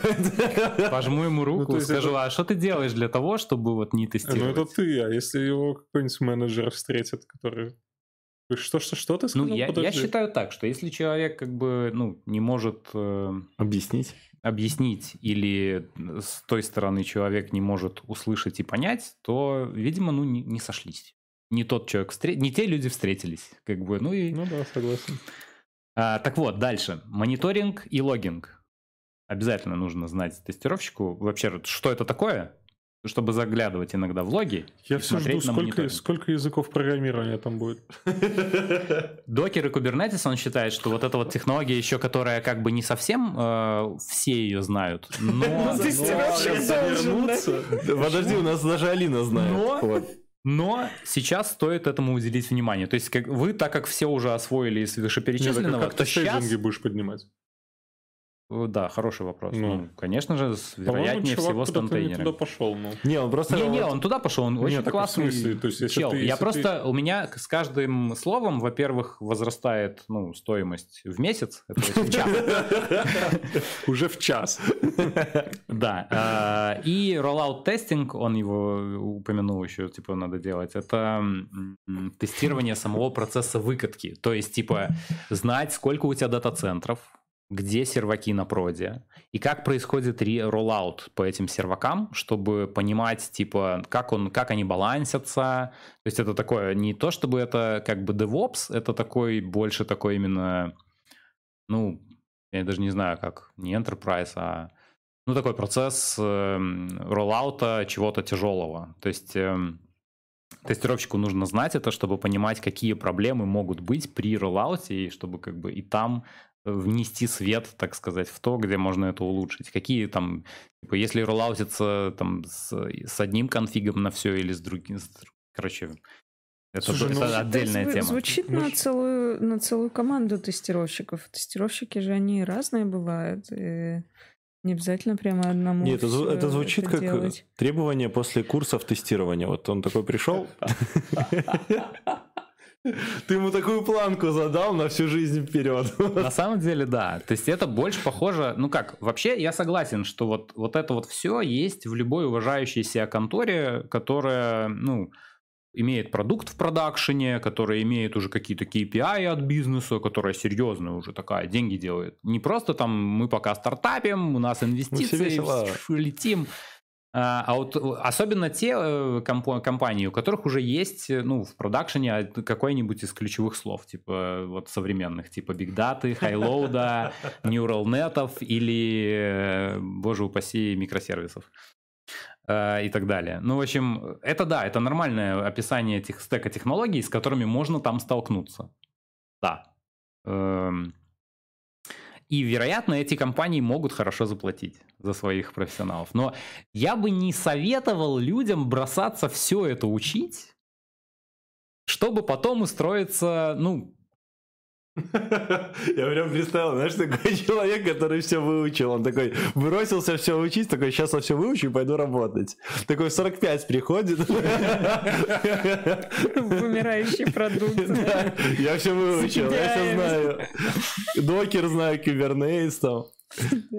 Вот. И что он еще, кстати, ну, что важный такой, как мысль важная от него, это то, что команда не только вот эти требования к QA должны предъявляться э, командой, но и команда, то есть как бы QA как часть команды предъявляет требования к команде, чтобы она тоже эволюционировала, разбиралась в тестировании, могла сама, типа, юнит-тесты разработчики сами делали без напоминаний, и модульные знали, что такое, вообще пирамиду представляли, как она выглядит, и, типа, раз, ну, обогащались, так сказать, друг от друга знаниями, поглощали их, и таким образом, типа, командное взаимодействие хорошее, организационная структура тоже соответствующим образом выстраивается вокруг этого. Ну и как достичь? Он говорит, делать больше, чем просят, Э, всегда, ну, типа, относиться к своей работе, что, типа, вот я вот, вот не с 9 до 6, а на эльфийском не понимаю, а, мол, надо как-то смотреть ширше, где-то, где-то, может быть, залезть в по-твоему, работу там DevOps или кого-то еще, чтобы взять оттуда это, это знание, как бы, и потом применить его на практике. Но только там, мне кажется, стоит оговориться, где тебя это ну, чем-то торкает, и тебе вообще интересно, иначе очень быстро выгораешь. Uh, интересоваться всем вокруг, но тут уже зависит от человека. Этому скиллу нельзя научиться, мне кажется. Если ты вот не интересуешься чем-то, ну, ну, мне кажется, если ты в айтишке, то как бы само Не, ну, собой. ну в айтишке не само собой. Да, э? тут есть ребятки, да. которые в айтишке, они такие, типа, ну, у нас тут зарплата больше, поэтому я не бухгалтер, вот. Вообще, да, такого дофига. Ну, особенно на там постсоветах как бы платят в айтишке хорошо. Да, почему а бы не пойти плохо. вот в айтишку? И им не интересно ничего, они вот минимум свой какой-то вот выучили, такие, все. Э, еще два ну, да момента ладно, для ну. достижения. Э, значит, делать больше, чем просят, интересоваться всем вокруг, э, провозглашать knowledge шеринги везде, где ты существуешь, типа, надо шерить knowledge постоянно и не переставать обучаться, что, чему нас еще с вуза говорили, что, типа, обучение это на всю Слушайте, жизнь, можешь э, учиться всю жизнь. И это победитель э, рубрики про конфа за самый лучший контентный, содержательный доклад во вселенной. Вот это было 50 выпусков, и не было ни одного такого доклада, в котором было столько всего полезного, и это был бы один доклад, а не 10 докладов или вся конференция. В смысле, чего полезного? Чувак, блин, перечислил как сколько, сколько какой-то роудмап для... На всю жизнь. И сказал, будьте на... умным Нет, и учись. Для я вам, знаете, что... я вам расскажу, знаете, что он сделал? Он заставил людей в аудитории, кто его слушал, грустить. Ну, Содрогнуться. Это же больно. Ты, ужаснуться. Ты прикинь, ты занимаешься манки-тестированием, то есть я на самом деле... Два-три человека, и тебе рассказывают, а ты знаешь, что ты должен знать, как работает Kubernetes. Твоя самооценка там на дне Марианской впадины. Ну. ну, это знаешь, это такой вот берешь тапок, снимаешь, бьешь по заднице и говоришь, беги. И он такой, сейчас я пойду учиться, вот сейчас я все выучу. И вот он бежит, он там, пока остановится, вот пока он там задумается, что он, ну, бежит туда, куда нужно, он уже прибежит, вот. Ран, Вася, ран. Ладно, давайте э, поговорим про... У нас есть еще несколько докладиков маленьких, да? Вот. Ну, ну я просто читаю название и думаю, что прям вообще крохотулька докладик. Вот. Он называется «Между мотивацией и выгоранием» а Сергей Новика. Очень мало места между мотивацией и выгоранием. Да, от Алены Долгих. докладик, да. От Алины Долгих, отлично. А, короче, там я на самом деле была немного удивлена такому докладу. Там очень классный живой такой чувак. Э, он какой-то тренер, там такой прям очень активно взаимодействовал с аудиторией. Видно, что супер профессиональный спикер. И при том, что он старенький такой, с Я была поражена тому, что все еще в 2020-м люди делают доклады про пирамиду Маслоу. Воу. У него была прям пирамида Маслоу, короче. Так это классная пирамида. Да ладно, уже все это знают. Это Подожди, а пирамида QA, вот, автоматизации, ну, вот про нее сегодня узнали. Это такой кринж, как круги Эйлера, типа, увидите. Стоп, ну вот вы все про пирамиду QA, я надеюсь, мне до конца этой программы не понадобится, да, понимать, что такое пирамида QA? Пирамида QA я смогу. по популярности, конечно, ну, ну, это другая пирамида Маслоу, но... Да, надо было назвать, что такое пирамида QA. Мы просто люди Пожалуйста. не сказали, что у нас сегодня египетский выпуск. Вот у нас кругом одни пирамиды. пирамиды. Да, пирамиды, у нас да. пирамиды, а в них похоронены знания. Да, так вот, я Как вообще бывают люди, которые не знают, что такое пирамида Маслоу? Ну, наверное, бывает. Просто все, они мимасы, кажется, наверное, не смотрят в интернете. Я, я, я, я, знаете, вот ну, типа, задумался... Типа Wi-Fi, он в самом низу пирамиды Да, Маслоу, да, потом, потом Ты задала еда, тренд, вот прикинь, начнется как Ice Bucket Challenge, люди начнут приставать к другим людям на улице и спрашивать пирамиду, пирамиду Маслоу до тех пор, пока кто-нибудь не скажет «я не знаю». И, и люди такие Хм, все-таки есть кто-то, кто не знает. И так мы можем, я думаю, за месяцок добиться того, что действительно все будут знать, что такое пирамида Маслоу. Короче, на всякий случай, если кто-то все-таки не знает, э, это пирамида потребностей, а, которая от самых простых и Думаешь, все знают, да? Ну, не, Всё, на, ладно, на всякий хорошо, случай, давай, давай, давай. Тогда проехали. Нет, договори уже, начала договаривать. не знает. Напишите в чат, все знают пирамиду Маслоу. Ставьте плюсы, кто знает пирамиду Да, я плюс поставлю. Короче, на дне физиологические потребности, потом постепенно они да, сужаются и вос восходят кверху, а наверху потребность в самовыражении. Между ними там где-то есть потребность в уважении, потребность в безопасности, там что-то в таком духе. Вот, эм, Есть, естественно, теория, которая говорит о том, что на этой пирамиде строится мотивация. Если человека все совсем плохо, он в какой-то тяжелой жизненной ситуации, то мотивы его будут все сводиться к базовым потребностям, к тому, чтобы была еда, питье и там, не знаю, тепло, чтобы просто не умереть. Там чуть-чуть получше потребность в безопасности и так далее, и так далее. Ну и дальше уже как бы все прям самовыражаются в итоге, когда у всех все хорошо. Вот. Эм, когда мотивация заканчивается, начина... тогда начинается выгорание. О, наконец. Ну, каждый, каждый проконф начинается да, с, выгорания. Каждый, каждый выпуск мы стремимся к тому, чтобы сделать каждый выпуск э, с упоминанием про выгорание. Да, кстати, хороший поинт. А при чем здесь тестирование? А потому что у тестировщиков тоже, тоже выгорает выгорание. Да ладно. Воу, вот откровение. Не ожидали, да? Мы готовы ко всему. Надо было назвать выпуск э, «Горят ли тестировщики?» Горят ли тестировщики, да. Там у докладчика была такая, э, такой слайд со спичкой горящей, вот этот как тестировщик, который пылает. Вы не заметили, вот, э, один комментарий был, что ну, в возрасте спикер, про mm-hmm. выгорание в основном говорят взрослые. Они уже типа, ну, знают. такие постарше люди, они с умудренностью. Знают, да. Я вот кого не посмотрю, кто про, про выгорание, они все такие. Типа, Знаешь, я недавно смеялся, не бойцы, но... Такие молодые, а уже такие, типа. Сейчас уже люди 16 лет пишут про выгорание. Это тренд, уже все выгоревшие рождаются. Просто готовятся к этому. Не, ну... Что-то какая-то мысль была. И выгорело. И выгорело. Ладно. Не, мне кажется, что QA это прям должна быть самая выгораемая профессия. Ну, ты прикинь, ты, ну, получается, э, нервы горят, да. разработал какую-то там, ну, разработчики разработали тебе какую-то платформу, у тебя уже описаны use cases, mm-hmm. тебе заказчик не платит за автоматизацию, и ты каждый раз приходишь и после ну, каждой новой фичи прокликиваешь. И знаешь, и потом ты еще сидишь такой, типа, я же говорил поправить. Да, и все уже начинают... Да, да, да, да, да. Да, так все и происходит. То есть сначала человек замотивирован и Ежедневная мануальная да. регрессия и другие страшные слова. И получается, что чем больше человек замотивирован, тем больше он может стараться там работать, и овертаймить, и брать на себя задачи, и узнавать про Kubernetes и про еще какие-то вещи, которые находятся за скопом его э, задач. Ну и потом, Видимо, поэтому Сергей говорил сначала все учить, пока вы еще не выгорели, потому что потом Kubernetes ни в какую голову уже вам не влезет. Ну да, да. На, на пепелище ничего не построить. Ну, и, короче, в результате стресса приходит выгорание. А выгорание — это уже ситуация, в которой человек не работает. Ну, не может просто работать. Все, закончились батарейки. Кстати, э, там доклад он приводил... Закончился? Нет, еще... Ну, нет, слушай, доклад я могу закончить в любой момент. Но ну, скажи, что тебе понравилось. Самое интересное. Он приводил а, список из 11 симптомов, которые я... Нет, из 10 симптомов, которые я могу вам зачитать, а вы все просто поймете, выгорели вы или давай, нет. Давай, давай. Сыпь. Первое, ничего не радует. Второе, упала работоспособность. Третье, все больше прокрастинирую, если вы прокрастинируете. Четвертое, раздражают коллеги родные. Пятое, нет сил и энергии что-либо делать. Шестое, начинаю ненавидеть любимое дело. Седьмое, больше времени провожу в соцсетях и играх. Восьмое. Выросло потребление табака, кофе, алкоголя или сладкого.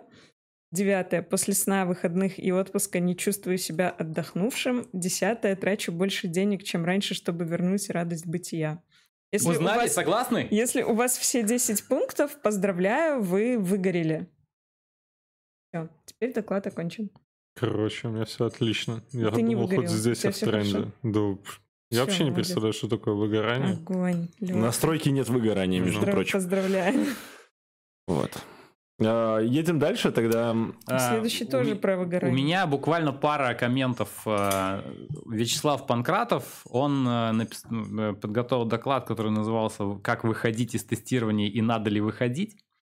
И это в тему выгорания, потому что там всего два пункта в докладе. Первое – Выходить откуда угодно, по его мнению, нужно туда, где больше денег.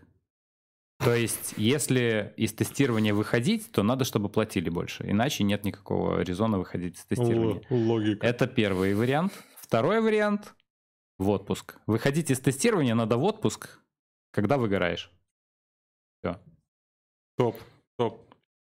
Неплохо. А, еще один важный момент от него. Э, о, так как он э, э, ну, руководитель, фаундер, короче, стартаплан курсов, которые учат Что не так с названиями? А... Хакамадец. Стартаплан. Да. Это какая-то одна такая вот... Или стратоплан. Не помню. Так вот, эм, как понять, он говорит, тестировщику выйти из тестирования проще всего в менеджмент. Главное в скрам-мастера не выйти, его, его комментарий. И вот, так как определиться до того, как вышел, тошнит тебя быть менеджером или нет? Именно тошнит, это важно. Надо прийти к ним на курсы. Менеджером. Позаниматься там менеджеров, да, позаниматься там своему менеджмент направлению, которое интересует.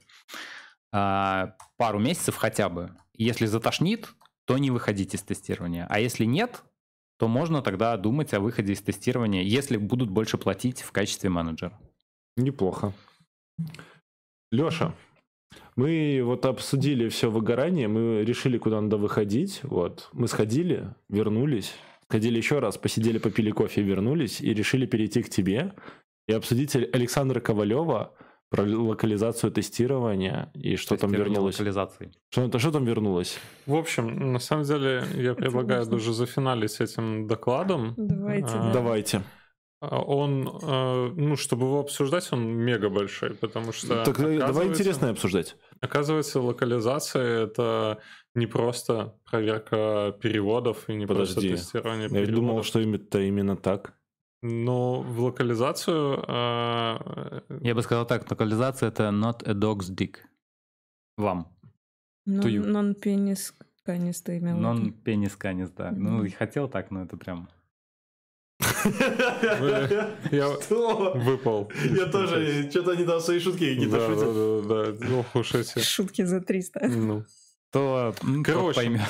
смотрите, есть такие штуки, как интернализация, локализация. Я не разбирался, э, ну, я не совсем понял, по-моему, интернализация, интернализация является частью локализации, да? Нет, интернализация Она чуть шире. Я вот буквально, надеюсь, легко смогу объяснить, потому что я разобрался с этим в Transition очень хорошо. Мы занимались тестированием Э, продукта э, на разных языках, билдов на разных языках, устанавливая их на э, по-другому локализованную ось. Угу. Так вот, интернационализация — это когда выбирается такой, э, такая совокупность языка продукта и языка среды, которая предполагает наиболее не, неподходящие условия. Например, э, билд на немецком, где супер большие существительные с прилагательными в одно слово иногда бывают. Ну, супер, супер большие термины. Давайте засовываются поправлю, в систему. что не, ну, они супер большие, но они не самые большие, самые большие у Нордика. Ну, да. Ну, я, я пример. Mm-hmm. Короче, э, язык с длинными словами, так скажем, простому, засовывается в э, среду, где предполагаются короткие слова. И ты смотришь, как расфигачивает UI, например. Вот это интернационализация. Готов ли твой продукт к тому, чтобы ты спокойно его переводил, и у тебя ничего не расфигачивал. А, а локализация — это тестирование переведенного на другой язык продукта. Меня сейчас просто взорвет. Вот, а вы видели новую эту вот тему Facebook? Они же там обновили UI, да? Вот недавно, казалось бы, Facebook, много разработчиков, 6 тысяч mm. дизайнеров, вот, и всякое такое как разбух, разбухли кнопки Фейсбука от русской интернализации, локализации. Там прям 3-4 строчки иногда некоторые надписи Слава получились. богу, я не пользуюсь Фейсбуком. Слушайте, короче, давайте по, по докладу, да. Ну, на самом деле, просто к чему вопрос по разницу я задал, потому что доклад про локализацию, но она больше погружается, и то, что больше подчеркнул я, больше в интернализацию. Что такое интернализация? Это всевозможные единицы измерения, время, а, календари там и прочее. И этих пунктов на самом деле очень-очень много. И да. тестировщик, я просто вот когда смотрел этот доклад, а, ну, топ, да, я просто пытался осознать, как это должно у тестировщика все поместиться. При том, что они иногда выхватывают такие кейсы, особенно когда выходят там, допустим, на китайский рынок, у них э, по пунктуации, по разделителям есть точка, есть запятая, и есть еще какая-то хонь ну, она название реальное говорит, которая, если точка это точка, запятая это рисочка, то э, вот этот новый, ну, другой символ у них, он как точка с запятой, ну, как круглая запятая mm-hmm. такая, округленная. И у них это, ну, приводило там к каким-то багам. То есть а, и это все в, в голове держать и понимать, ну, я просто не представляю, как. То есть локализация и интернализация для меня реально сейчас стала вот как а, отдельной какой-то такой штукой.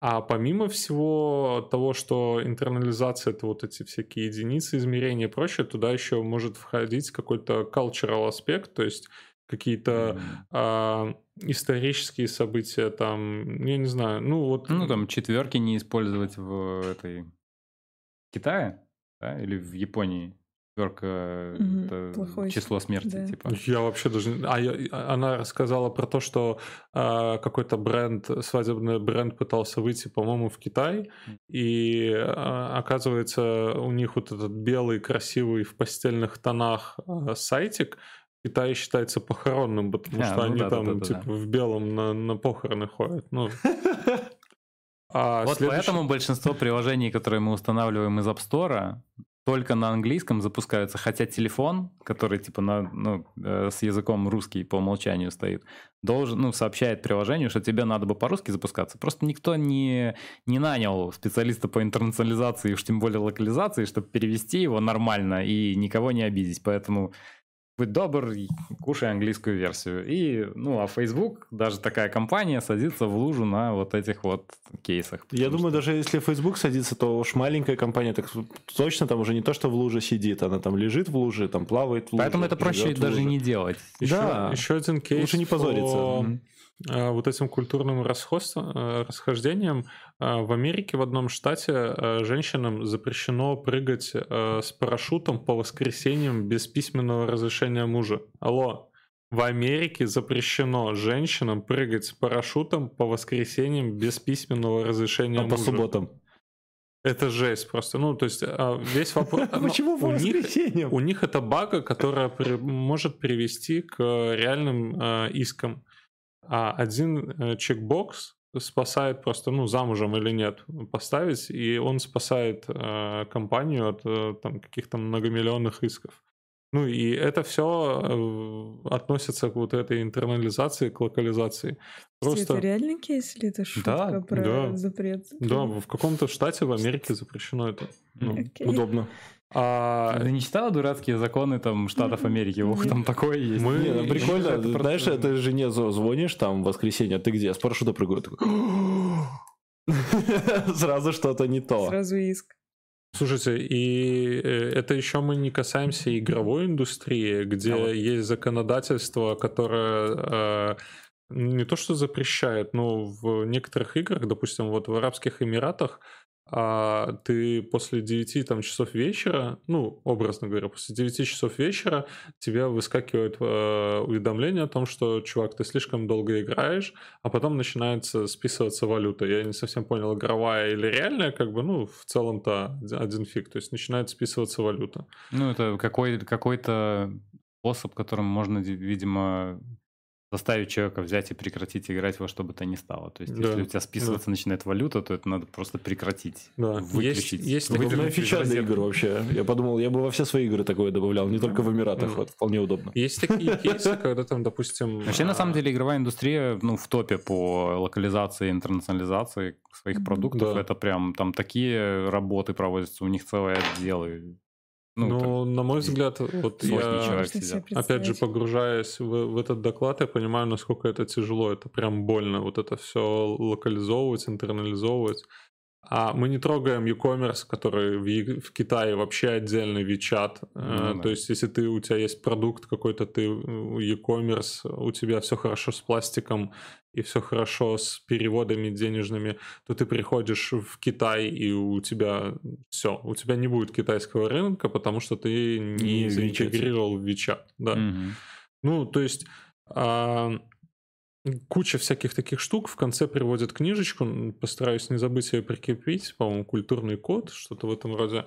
А, и ну, мега интересный э, доклад об локализации, о том, какие кейсы возможны. И я предлагаю финализировать, потому что Конечно. реально докладов мы еще посмотрели очень много, и Э, я бы про еще парочку рассказал. И э, на самом деле меня очень вдохновило и очень понравилась а, э, вот именно эта QA-конференция. Мы смотрели а, в проконфе всего две конференции по QA. Это Хайзенберг и вот это, как это, QA Fest. Да. И я не знаю, мне этот намного больше понравилось. Возможно, за счет количества докладов. И э, за счет тех месседжей, которые несут ребята, то есть вот э, локализация, там еще чувак рассказывал будущее технологий, э, как он его видит, чему готовится уже сегодня, и ну, тоже интересно. То, что я услышал вот про QA-инженера, который должен знать вот этот roadmap QA-инженера 3.0, ну, тоже интересно. То есть можно как минимум посмотреть а куда двигаться, в каком направлении, что, что интересно. Ну, то есть куча каких-то интересных идей, и, ну, прям вот, э, мне кажется, открывай плейлист этой конференции и смотри одно за другим. Причем я к QA вообще никак не отношусь. То есть мне интересно даже не как QA смотреть эту конференцию. Это причем мы, кажется, посмотрели меньше трети. Да, mm-hmm. да, там ну, очень треть. много докладов. Там, то есть можно сделать... То есть не факт, не факт. Возможно, мы попали в треть докладов, которые ну, на самом деле, ну, посмотрите там классно. другие доклады и скажете, у, какой-то не очень конференция. Нет, давайте так, я посмотрел... стремноватый, вот этот про б-тесты, он какой-то откровенный стремноватый. Возможно, я посмотрел а, доклады, которые больше всего лайков. А, может быть, кстати, да. Да, то есть там... Самых популярных спикеров, ну да. Ну, на самом деле, э, я, ну, как мы много докладов смотрели, много выпусков делали, целых 50, между прочим. Так вот, а, а, это, наверное, единственная сессия, когда мы посмотрели больше докладов почти в два раза, чем э, успели обсудить. Вот. Ну вот, опять же, почему... Это говорит об уровне, на самом деле. Почему... Уровень проконфа, просто это два проконфа. Почему вот. QA-конференция может быть как интересной, так и полным дном? Потому что тем в два раза больше, потому что QA, как мы выяснили уже, на стыке инженера и менеджера. И точно так же, почему Э, докладов в два раза больше, потому что есть доклады, не, ну, приезжаешь на какую-нибудь Big Data конференцию и слушаешь все доклады так или иначе про Big Data, его имплементацию ее э, или в, ввод в, ну, типа, в процесс или Или новый продукт мы там запустили, попробуй или, обязательно. О, или да, вот это. А у QA всегда очень много докладов, потому что можно найти доклад, который будет э, называться «Как не запутаться в коммуникативных сетях IT». Кстати, Алиса Байко советует. Да, я как раз хотел У кого есть проблемы обсудить. с социальной адаптированностью, советую посмотреть. Вот как кто, кто чувствует себя немного социопатично, но хочет добиться успеха, посмотрите Алису. Да, половина айтишников сразу такие, пойдем посмотреть. Uh, вот, так вот, от такого до абсолютно технического доклада про WebDriver IO и Puppeteer. То есть можно всегда рассчитывать, что на QA-конфе будет дофигище докладов, во-первых. Во-вторых, они будут совершенно под разную аудиторию. Это замечательно. На самом деле на этой прекрасной ноте мы заканчиваем и говорим, посмотрите доклады QA Феста 2019 года, а, вы прокачаетесь, вам будет интересно. Вы вспомните нас, так как мы вас вам посоветовали. Вот. И поставьте обязательно лайк этому выпуску, напишите в комментарии, что вы думаете. О, слушайте, да, нашел прям сразу доклад Никит, Никита Галкин, как зарабатывать больше. Вот, просто. почему мы с него не начали? Ну, это, это же это, же, это абсолютно универсальный доклад. Это, это доклад я бы смотрел и пересматривал. Всем пригодится. Ну. Да. Вот. Э, мы читаем комментарии, вот, мы смотрим на количество лайков, мы смотрим, что интересно, так что обязательно делайте это э, и расскажите друзьям про проконф, потому что, ну, мы стараемся, вот, и вы постарайтесь, и помогите вы нам. Да, вот. Общее старание помогает делать наше IT-сообщество лучше, вот. Ну, на этом все, мы побежали по своим делам. Колокол и... бейте. Не да. выгорайте. Хорошего вам времечка. Не выгорайте. Топчик, всем пока.